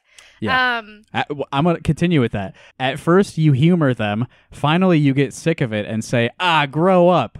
This is how he thinks of black people as small children who he tells Yes. to grow up. what a prick. and he's certainly not going to respect the terms that they want to use to describe themselves absolutely not he's decided what he's going to call them Yeah. as, as a man who like says he loves language and like you know should understand that language evolves and preferred terms evolved and like truly the least amount of work you can do is refer to people the way that they have told you they want to be referred to and it's not like no one has told him this is fucked up he's Yeah. like doubling down on how he should be able to do it yeah. he i also thought this was really revealing when he says non-negroid americans who ape yes. the mannerisms and Oh. lifestyles of other races or ethnic groups are generally treated with amused toleration, with admiration if they do it artistically. What the fuck does he mean? Like a White minstrel rappers? show? What are you He's talking talking- about? He's Yeah. talking about rap. Yeah, Uh, okay. Vanilla Ice. yeah, deeply and, and like. I, I mean i think i think it would be interesting i mean not interesting at all i'm curious what his takes are on uh, you know the trans situation because i'm willing Yeah. to bet Oh, that it's God. another one. Oh, i already know who you are i'm already making that judgment Yeah. Yep. it's exactly he the same. also um, thinks that people like Tiger Woods should refer to their racial mixture as Heinz 57 varieties. Like, he's. Good one. I cannot tell you. Shouldn't white people be doing that too by the same logic Oh yeah, my yeah. gosh. Co- Well, you know, Yeah. he um th- to getting into that a little bit. Uh, Negro isn't a perfect term, I'll grant. Virtually no American Negro is pure Negroid. Yeah, pure. That's a word you want to be using in this discussion. well first off let's go back and the terms themselves are racist like Yeah. even before we get to It's you know purity. that it not being right and yeah, yeah. yeah Uh, nearly all have Caucasoid blood, and many have a lot of it. Many eagerly claim American Indian (parentheses Mongoloid) blood. That's not what I thought that word meant, by the way. Whether they have it or not. No. Uh, so do many white Americans and people like me who can't possibly get away with it because we're so white we're practically blue, usually feeling a pain, pang of regret. I think he's claiming he has Native American blood right there. I think he said, like, he is so. He knows that he's white and he feels bad that he is white. Like, he wishes he could be another ethnic group, but he Yeah. He wants to be able to he's say white. it. After he says Yep. this stuff about like, oh my god, Alan. I, that's probably what it boils down to. Honestly, then he could say, "Oh no, we're called Negro." Actually, Mhm. um, but he he says nearly all American Negroes they're not pure Negroids. They they have Caucasoid blood, and many have a lot of it. Well, why do you think that is, Joseph Dobrian? Like Right. because of How'd it fucking slavery and rape and like murder. And it's just like, why don't you acknowledge that? Like, the least you can fucking do is use the term that they prefer. right. Fucking of things- monster. Yeah. A lot to unwrap there. Yeah. Crazy essay. Like, wow, man. I mean, we did think Todd Blodgett was bad, but returning to this, it's like it's the same stuff but worse. yeah. He is a worse guy, I think. Yeah. Yeah. Yeah, I would agree. I mean, I don't think Todd Blodgett is, you know, a good guy, but like, you know, when you when you compare him, you know, when you compare the turds, you know, Yeah. Yeah. Should we get into the next hate crime of an Yeah, I essay? think, I think we've talked enough about uh, Joe's race science. Uh, now we can talk about his uh, oh, Yeah. fuck. exactly exploration. shit is. Exploration of Exactly, yeah. sexuality comes next. Oh, you guys ready for some nuanced takes? God, yeah. It literally on Wikipedia. Sorry, just had to do a little Wikipedia, and uh, it says it's an obsolete racial classification. yeah, of It says course. Yeah. obsolete right on, yeah. Wik- right on Wikipedia. Just like Joe's beloved pocket squares.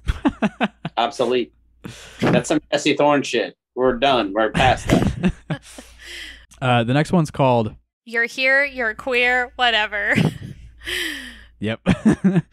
this is an essay in which Joe briefly pretends he's not a homophobe before revealing his true feelings.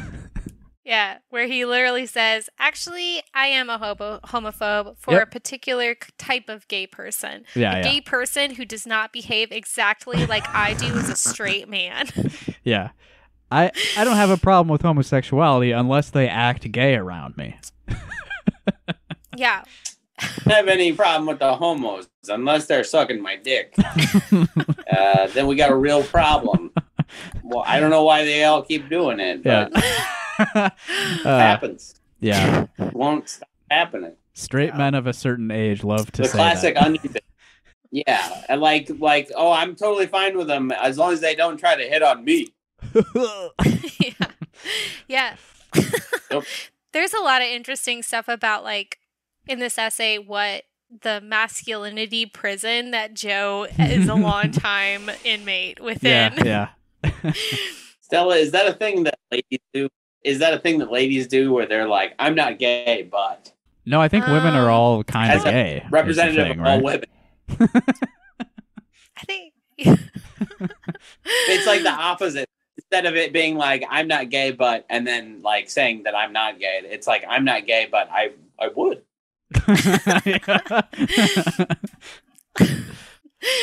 Okay. I, I don't know, Alan. Sorry to put you on the spot, Stella. I don't I don't mean to. no, no, no, no. That's okay. I hadn't really thought about it. I have noticed uh, like women do seem to be a little more uh, comfortable with themselves than men in in that regard in general. Yeah, I think that's probably true. But you could say that's because like straight culture The masculine hole that we were just talking about, or box, or whatever you would say. Yeah. Hole. no, like um I think that women's queerness has been something that like through the male gaze has been like women's queerness for the male gaze is more accepted in the mainstream Yeah. um, Yeah. or like women fe- like female uh, sexual experimentation whereas for men i think it's less like masculinity seems like a lot less inflexible Mm-hmm. than female sexuality Yeah, we're less threatened For a lot of by by women, uh, you know, doing stuff with each other than. yeah and i mean yeah exactly and there's also like a perversion to it, like we like it. Yeah, Okay. like everybody. I mean, that's a, girl stuff, but only half of them, like only fifty percent of the ladies like the boy stuff, I mean, that's what you're getting at, right? and Is the that boys think gross. with the male gaze, like that, that's what you're getting at, though. Is like we, like, uh, you know, the the male gaze, If- like if, looks like, looks upon fe- women, women. are like performing. Yeah. Yes. Like if uh, women's sexuality is done for like the pleasure of a man, like it's fine. yeah, Yeah. we- Whereas that's great. Yeah, Like, mhm. we love it. um, It's right here. I think too, like when women act more masculine, and you might consider like if a woman has sex with another woman, like that's masculine behavior. I think women are allowed to kind of subvert gender boundaries more than men are. Yeah. Like, Yeah. so a man having sex with a man, like that's not perceived the same way. I think probably mostly by like men. yes. Yeah. Yeah, guys are the worst. Yeah, just like loosen up. Loosen up. Like, look at this Dobrian guy. Yeah, this goes to some interesting places. So he, he starts out talking about uh, the the sort of argument between is homosexuality something you're born with, or is it a choice that you can make later on in terms of your lifestyle? And in typical libertarian fashion, he's sort of like ignoring the whole context around this debate because, you know, obviously to him, well, he claims to him it wouldn't matter anyway. Like even if it is a choice you're making, like you should be allowed to make that choice. It's not a problem. Like you should be able to do that. And you know, I agree. Like if homosexuality was a choice, it would be a perfectly acceptable choice. but of course, that's not really what's going on when people discuss it. It's like you know, the people who say it's a choice are saying it's a, a sin, and fuck you for doing that sin. That that's the context. But he pretends that's not the context. Mm-hmm. Yeah. He and he like I think you really hit the nail on the head where he like divorces his he like focuses on these very tiny arguments like I should be able to say this and like technically if you follow this logical path it is accurate and yep. like he doesn't understand why people get upset about what he's saying divorcing this from all context about like the discrimination that until like I mean even today it's bad, but until the last like couple decades that uh has prevented and has led to like the murder of many queer people. So in terms of like the, the for- choice like argument, what he says let me just like say one Yeah. thing here that I found to be like very interesting. But what if it were a choice? Because he accepts that it, it is clearly something that you're born with or whatever. But he says, but what if it were a choice? Mhm. What if the flames of homo and heterosexuality blazed equally high in each of us and we each chose to fuel one flame and let the other wane? What would be so bad about that? I agree. That would be cool. Inside you, there are two flames. I like to keep both fires healthily uh, r- rolling, A gay roaring. that is kind of bi erasure. Yeah. yeah, yeah. to extinguish a, a flame. hmm Yeah, I think the most offensive part of his essay starts when he talks when he starts talking about like what is to him acceptable um, behavior by queer people. Yeah. And what is not. So he says like many homosexuals for whatever reasons remain chaste all their lives. Many other li- others live heterosexually never revealing their true inclinations to anyone. Mhm. Well, these aren't choices I would recommend. I would say that these people's reasons were their own, and I could consider it arrogant and impertinent in the extreme to just suggest that they were wrong choices. But guess what he does suggest are wrong choices. Um, I want I to have object been real accused quick. of homophobia once or twice. yeah, go I, ahead. I want to object real quick to his assertion that the gay people who chose to remain chaste all their lives or like pretend they're not gay forever, I want to object to him saying these people's reasons were their own.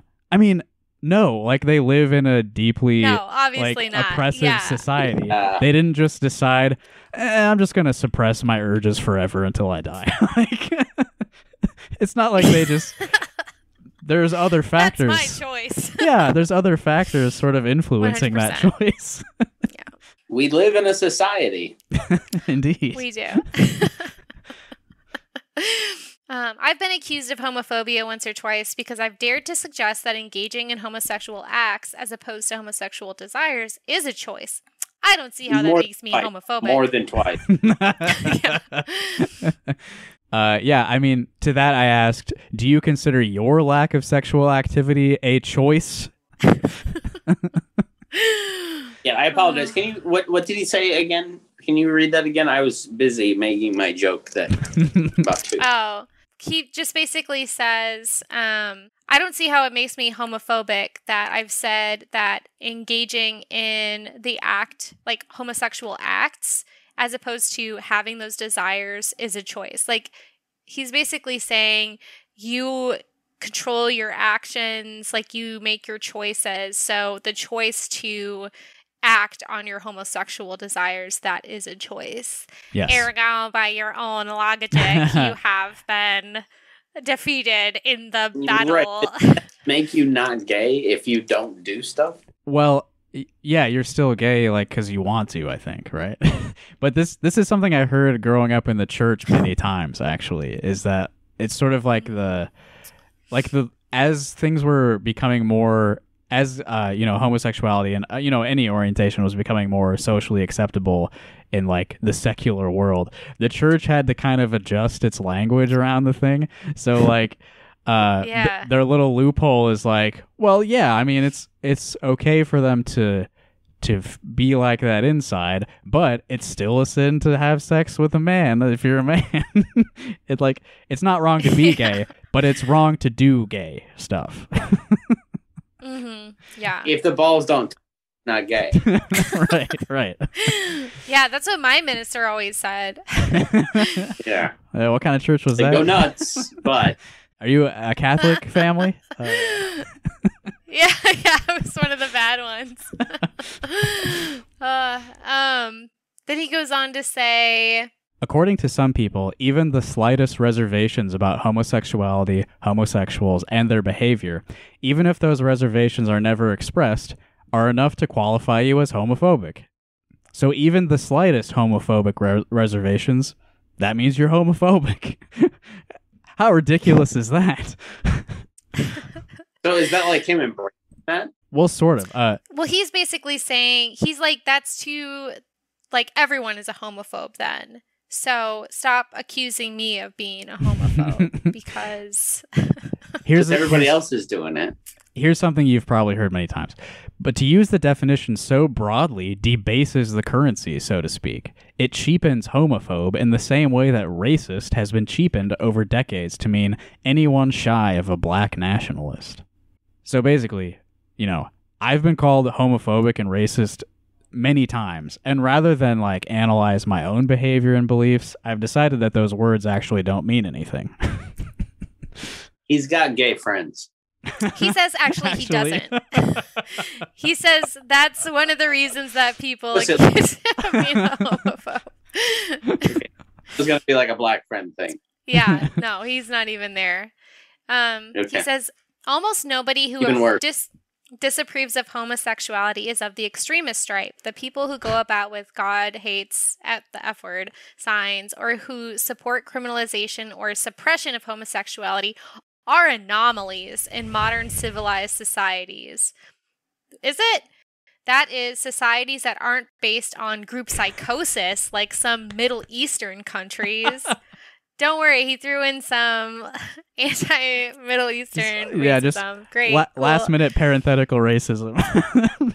They ought to respect other people's choices, which is something that he likes when people do for his choice to eat very rare bacteria filled beef. yeah. This brings me to the concept of gay pride. Oh, sorry, Alan, go ahead. I was gonna say the the country he was talking about in the Middle East was Israel. That's exactly what I was thinking. I thought, Continue. yeah, when I read this earlier, I thought about, hmm, should I make that joke?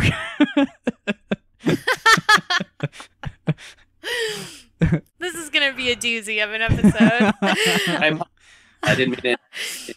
I feel like this episode is like Song of the South. Like it should go into a vault and no one should ever hear it. So we're at we've arrived at the concept of gay pride. Uh, Yes. How do you think Dobrian feels about it, Alan?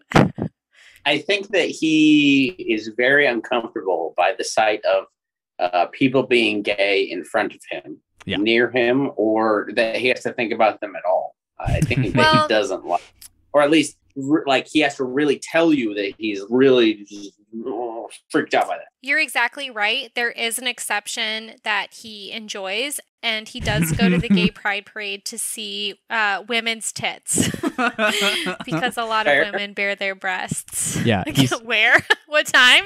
no, he's. I think he said fair. Oh. No, no judgment. this is how he phrases it. I go to the gay pride parade to ogle the topless lesbians. It goes back to that male gaze and uh, you know women's queerness thing we were talking about. Yeah, they're kind of topical there. yeah, Um, yeah. yeah. I had a note for that thing about ogling topless lesbians. Uh, I said you should Yeah. be you should be forcibly removed from society. Amen. I, you know, I've lived in Iowa City, and I, you know, I've been around when the Gay Pride has has festivals have been around. Yeah. and frankly, I can say that I do not recall that many topless women. Um, you know, Yeah. it's different in New for- York, I think. Okay, so that, that's the context is New York. Yeah, Okay, I, I think he wrote sense. this I was while say- living I was there. sitting- Yeah. You know, I'm Mhm. not, uh, you know, not not that impressed. Uh,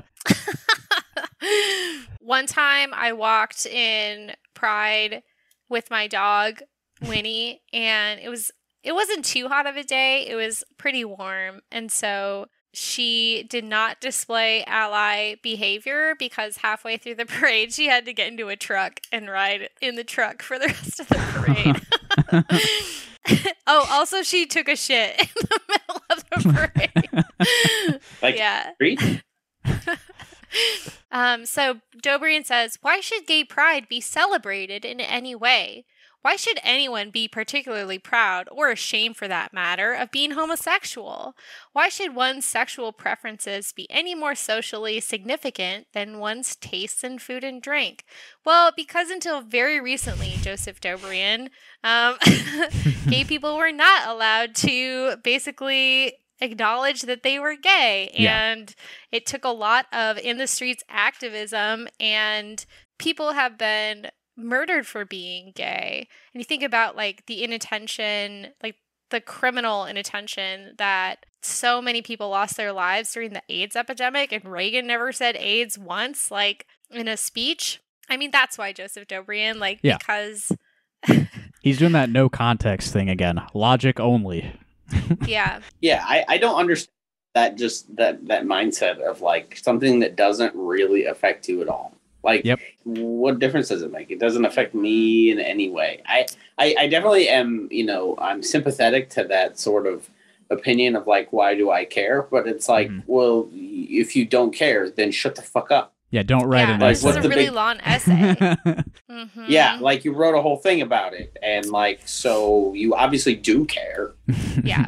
so what's the big deal? He goes on he has a lot of really offensive stuff. He equates um, gay pride to like what if it was a festival for potato salad culture instead? Oh yeah, uh, like i it's a really weird analogy. Yeah. um, he deals with a lot of different crazy stereotypes. He- Uh, he says a lot of really creepy stereotypes. And then he says, um, at a time when so many gay people are demanding to be treated as just folks, particularly on issues such as same sex marriage and, adoption by gay couples, I wonder why so many gay people tend to hold up undesirable or bizarre behavior as Yeah. particularly commendable um, he he like talks about how an HIV positive gay city councilman like why should we care about that as if like a, a person who's HIV positive and queer like being out um, about their HIV status and their queerness isn't radical. yeah, yeah. um, well, he he specifically like says that this whoever this candidate was, I forget the name, but uh, you know, basically like they're celeb. He deserves a greater prestige because his private habits are unsanitary and reckless. like, I mean, people didn't really know like how it was spread for a long time. Like a lot of people got HIV, had no idea like where it was coming from. Yeah. Well, people got it from sex and IV drug use, but they also got it from blood transfusions. Yeah. You know, like Also, kind of presumptuous to assume that because someone is gay, that they are, uh, you know, in lots of relationships and are, you know, constantly fucking like all kinds of different partners and all that shit too. Yeah, yeah. It's a little weird. It's a little weird. I mean, I know Yeah. there's a stereotype, but at the same time, yeah. you know, it, it's a little much. It's it's it's 2022, pal. Uh, there's gays. They're they're Well, it was- it. I think it was the 90s when he wrote this, but still, I mean, come on, settle down. Well, now it's now. I'm. This is telling him now. yeah. Yeah. So, I mean, after paragraphs and paragraphs, he says some, has a few turns of phrases like, hundreds of thousands of gay men were genetically hardwired to start talking like Richard Simmons as soon as they hit puberty. And they really want to talk that way. I mean, stuff like that. Like, Yeah. the stupidest stereotypes ever. I mean, paragraphs and paragraphs and paragraphs. And finally, he says, Now, am I homophobic myself? Yes, I am a little. I'm not proud of it, and I happily put my prejudice aside when I meet a homosexual who doesn't justify it. right, yeah. He he opened this essay like objecting to being labeled homophobic, and now he's saying, "Well, yeah, I am, but only against the really gay ones." Like, This this bigotry would Yeah. hold up in a court law. Oh, I do like this one part. So one of my one of my favorite parts of this essay. So he's basically rattling off some of the um, behavior that he that makes him uncomfortable that he says does not reflect well on queer people as a um, group. And one of those very interesting anecdotes is one time Joseph Dobrian was peeing in the men's room next to a rather fey coworker who, when I was done and starting out the door, lisped at me, "Wash your hands." Would a straight guy have said that? Nobody should have. Probably. yeah, Joseph Dobrian posting his L's with his urine-soaked hands, Yeah. like He Yeah. thought that that would be a W, and yet to the rest of the world, yet again, another example of him being like, yeah. this fucking homo cool. told me to wash my hands after I peed. Can you believe this And gay now man? I hate all gay people. the gay people who tell me to wash my hands are just the worst. yeah, and they're so unclean. They're so depraved. he had a list in the bathroom. He peed right next to me. and you Uh. believe it? Yeah. And this is so this is the essay where he basically says the reason that and you know when he's talking about like the uh, objectionable behavior, he's talking about like gay men specifically. Mhm. And he says that um, it's simply a manner, a matter like men behave this way because they're weak, unmanly men finding an outlet for their rage at their own ineffectuality. Um, a real man, if he can't help himself and needs to get rid of some rage, goes to a gym and finds a sparring partner or a heavy bag. hmm He talks about this like every, well, not every, but you know, like a lot of gay people are like just constantly berating him and like even like physically assaulting him, and it's like I don't think that's ever happened to me once, man. Like what? like what's your problem? What? Like how are you dri- driving all I've gay never men? been assaulted by a gay.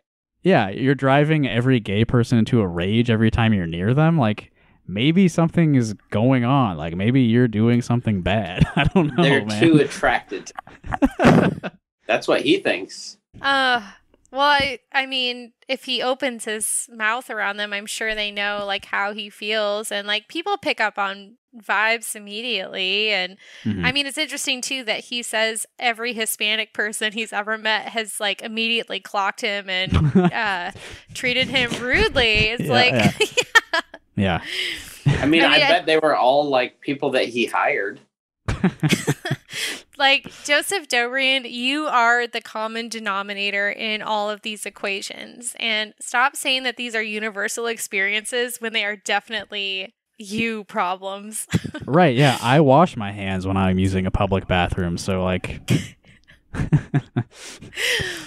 what what compels you to write this stuff down? yeah. Why would you do that? Simply say nothing. Take a big glass of STFU drinky and drinky. drinky drink. Or like have a journal. Like I mean, I guess that's what a lot of this stuff is. I mean, a lot of the stuff that we've consumed is is basically like I'm writing in my journal and everyone needs to know. yeah. hmm Uh, I want to point out that he he worked at a call center and he had a gay coworker, and according to Joe, this gay coworker had plainly Boy. taken a dislike to me because I was a hick from Iowa. And you sure? Are you sure that's why? And also like sometimes you're not friends with your coworkers. Like, dude, it's fine. Like you don't have to be friends with the guy. yeah. hmm Uh, the conclusion to this essay is the gay community demands tolerance, and a fair demand it is. And plenty of gay people set a good example. It's the vocal minorities that perpetuate the stereotypes that keep homophobia alive. Ah, so their oppression is their own fault. Yeah. They inspire hatred of themselves. They inspire hatred in other people. Right. Towards themselves. this is one of the uglier essays in this section. Like, Yeah, Man. this is disgusting. I mean, it's been pretty ugly so far. I mean, Yeah. yeah. The hits just keep coming. Um, okay, the next essay is called I'm All for Free Speech, but, and it's very boring, so I think we should skip it. Yeah. Although he does say, as you were saying that, that there's not much interesting stuff. I just scrolled through it and there's a sentence where he says, I see nothing wrong with having sex with children. oh. Oof. yeah. All right, we should get. But we he's should, like, uh, he's like, We should he's probably like give the context there, He's yeah. like making a yeah, he's making a comparison to something else. So um okay, he's he says that. like if yeah. someone says yeah.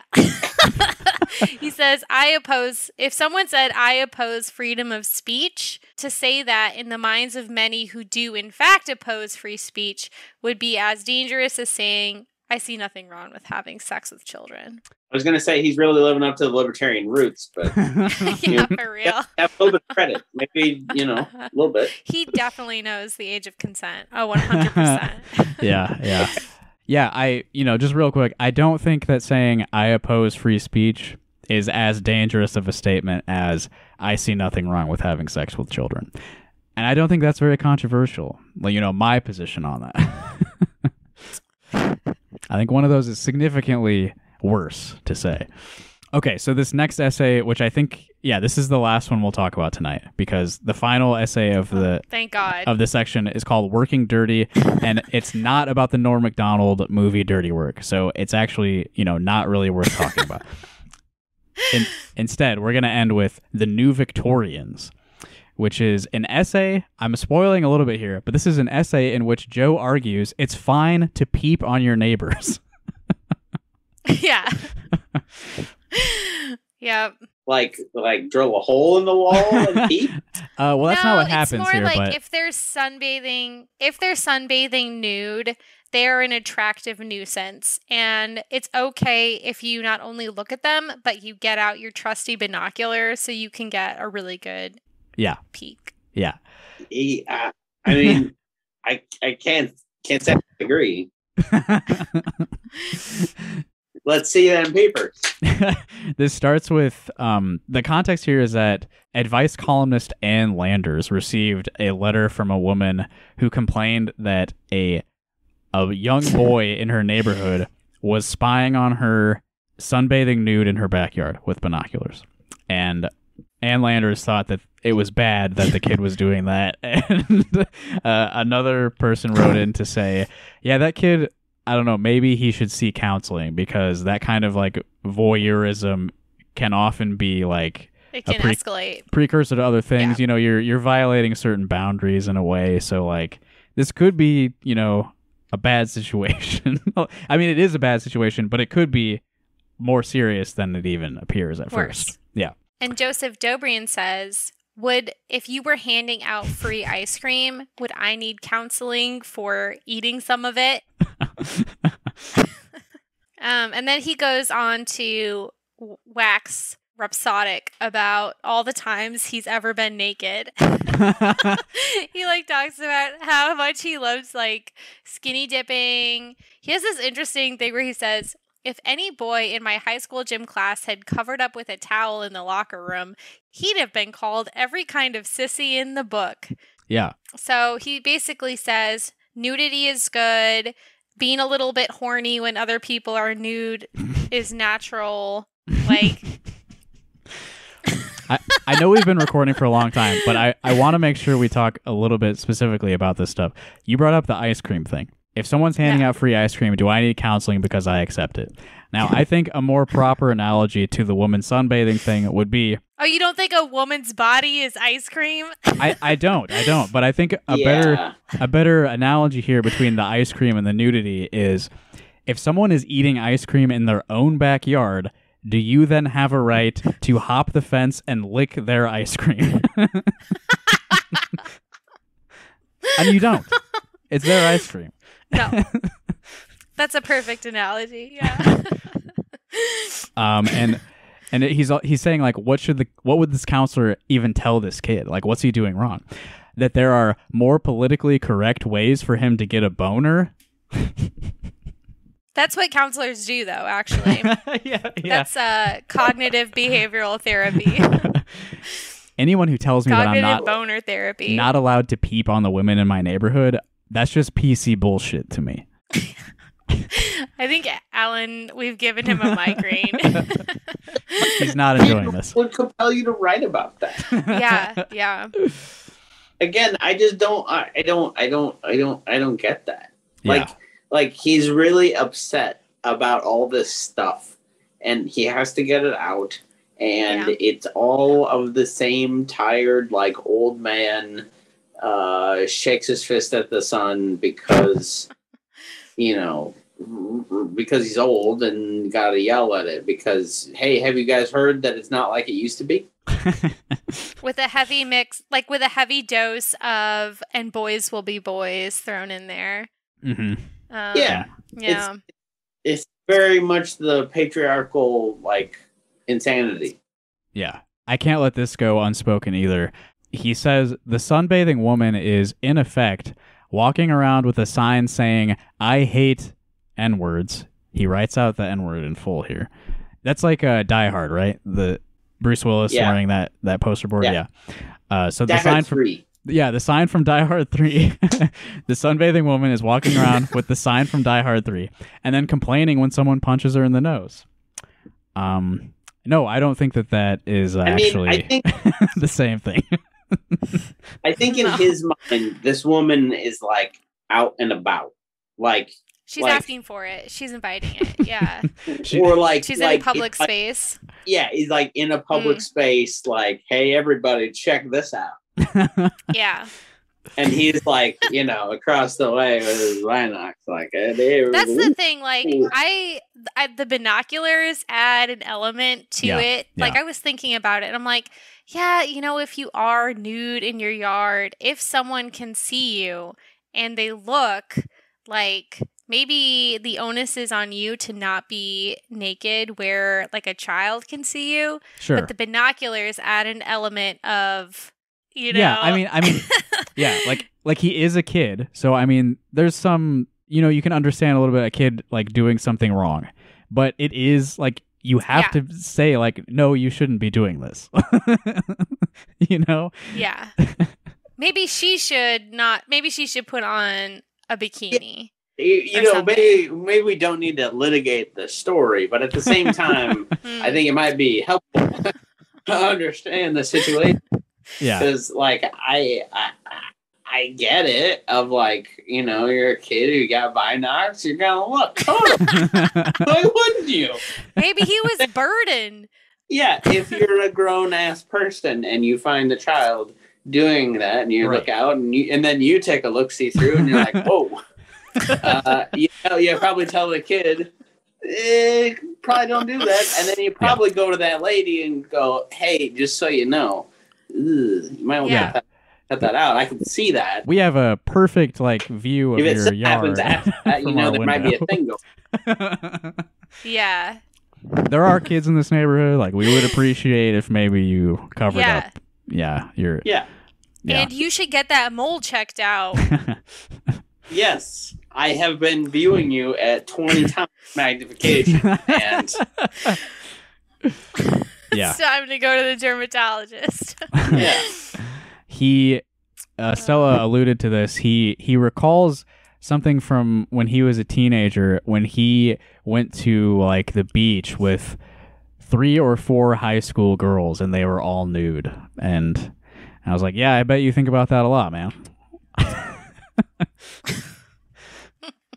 when would a woman ever be naked around him? Is a, is what I want to know. Uh, yeah, this time 35 years ago. Uh, that may have been. I mean, that probably hasn't happened many times since. It's beyond belief to me. I'm sorry. I'm I'm calling BS on that shit.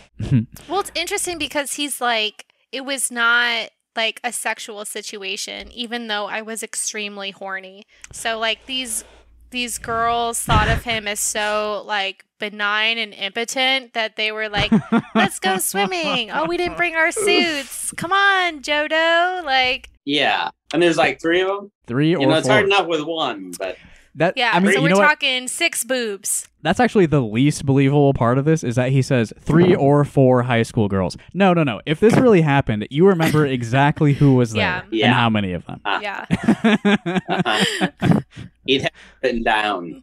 yeah, yeah. Yeah. He's a prolific documentarian. I did like the part where he says, like, so as we're romping, nude as a jaybird, all together, frolicking, there's a, you know, note of horniness in the air. They notice that someone is watching them and they're like, ha ha ha.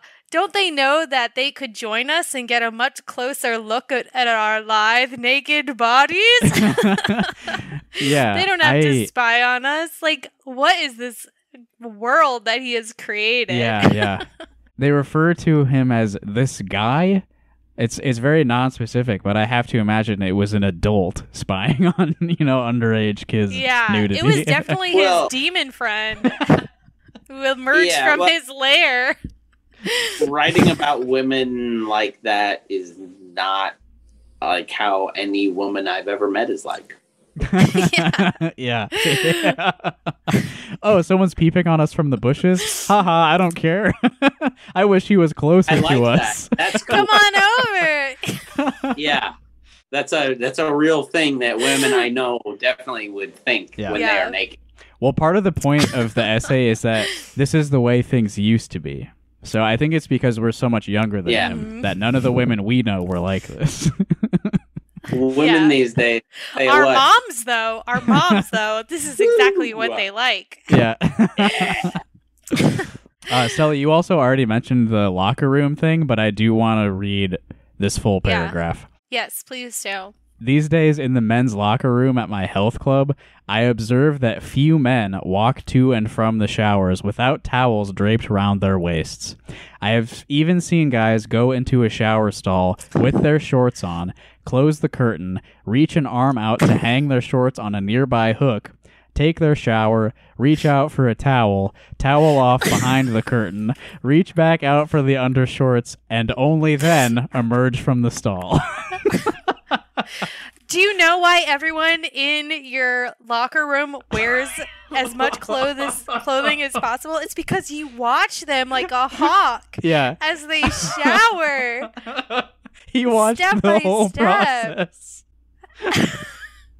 let me just r- He's out there an hanging hog.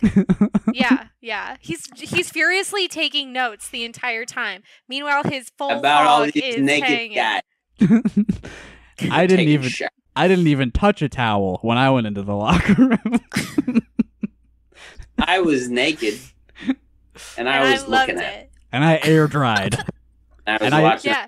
shower I stayed off. there for hours until I was fully dry, and I watched every man who came in, and I observed their Yeah. behavior going in and out of the showers. I You're observed telling them. Me You're telling me I can't bring my binoculars to the men's locker room an- anymore and eat my ice cream? like what the fuck? I watched them. I observed them. They call me the watcher, baby. so I know I know you don't want to spend too much time on working dirty, but I just wanted to note one sentence that has really, really, really not aged It's well. It's probably the same one I Um, thought of.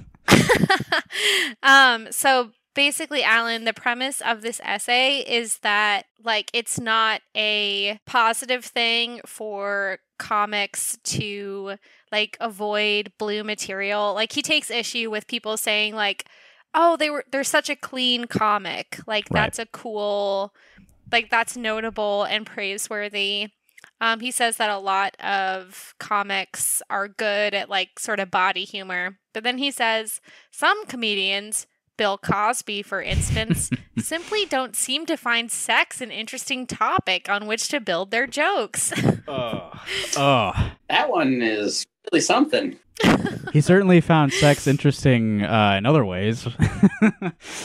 yeah. Yeah, I am not. I'm kind of thankful that he's that Bill Cosby is not a dirty comic. yeah, yeah, no kidding. This, I guess this will be a good way for us to end the episode. I do have another video clip where Oh. they where they discuss Okay. uh, the new Victorians, which was the nudity essay. I just want to say one thing about how he talks about how the sitcom All in the Family used to um, imply that people were shitting by having like a toilet flushing sound effect, and I Yeah. thought that would be cute if you added one here. Oh yeah. Okay, now let's play the clip. okay, yeah, yeah. All right, so here's an, another clip from uh, Yale Cohn's interview of Joe regarding this book. One of my favorite essays in here it was called "The New Victorians" and how, in in perhaps more innocuous, how we eat, whom to whom we sleep with, that kind of stuff. There's not just people who have elected to take a perhaps healthier path on their own, but seem to go out of their way and, and, and glean great satisfaction from making sure that anyone who doesn't live that way is, is perennially, you know, admonished and chastised. Oh, we have What become a nation of finger waggers. It's What is going on? Where, where, where, what's informing that, and, and, and how do these people feel that that's helpful, necessary, or just? I don't think that they believe it's helpful or necessary or just. I think that it comes out of a desire to bully and harass other people. Let's face it, we are not nice. Human beings are not, as a rule, nice. A lot of us like to make life tough for other people. We like to bully, we like to harass, we like to get in somebody's What? face just for the pleasure of doing it. and so this this was uh, oh my god. in relation to the article about the young boy peeping on a nude woman in his neighborhood. Some people just want to get up in your business about your behavior. My God.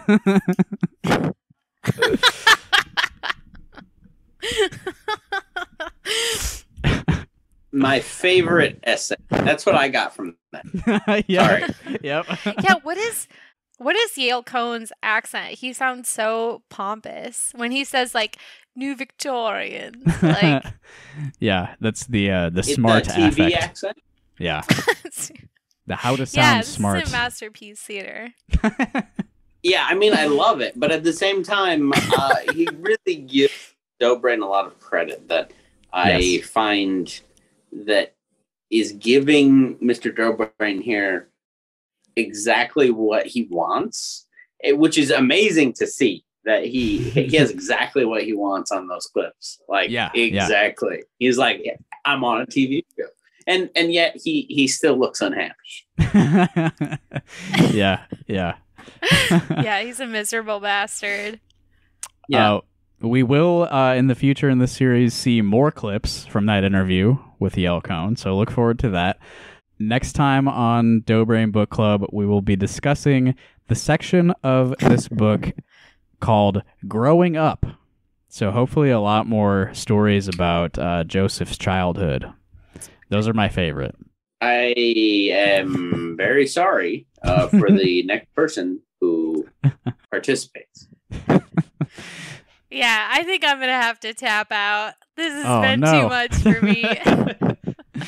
Uh, man, that would be horrible. Stella, you're gonna I, be a Dobrian expert. That would be horrible if I did these like alone. Can you imagine how deranged that would be? Is a professor of Dobrian studies. well, Alan, thanks for jumping on here with us to uh, hear about some of the. Yeah, no problem. Sorry, shit. I was late, everyone. Uh, not Justin. Uh, Stella, I apologize. I apologize if my lateness offends you. yeah. exactly. Oh, how dare you? I was doing what I what I was supposed to be doing, and it's wrong that you were like that. Stop inciting these feelings of hatred in me against you. Yeah, this is your act. yeah. All right, everyone, enjoy the Madonna that I put at the end of this episode. Hell yeah. Nice.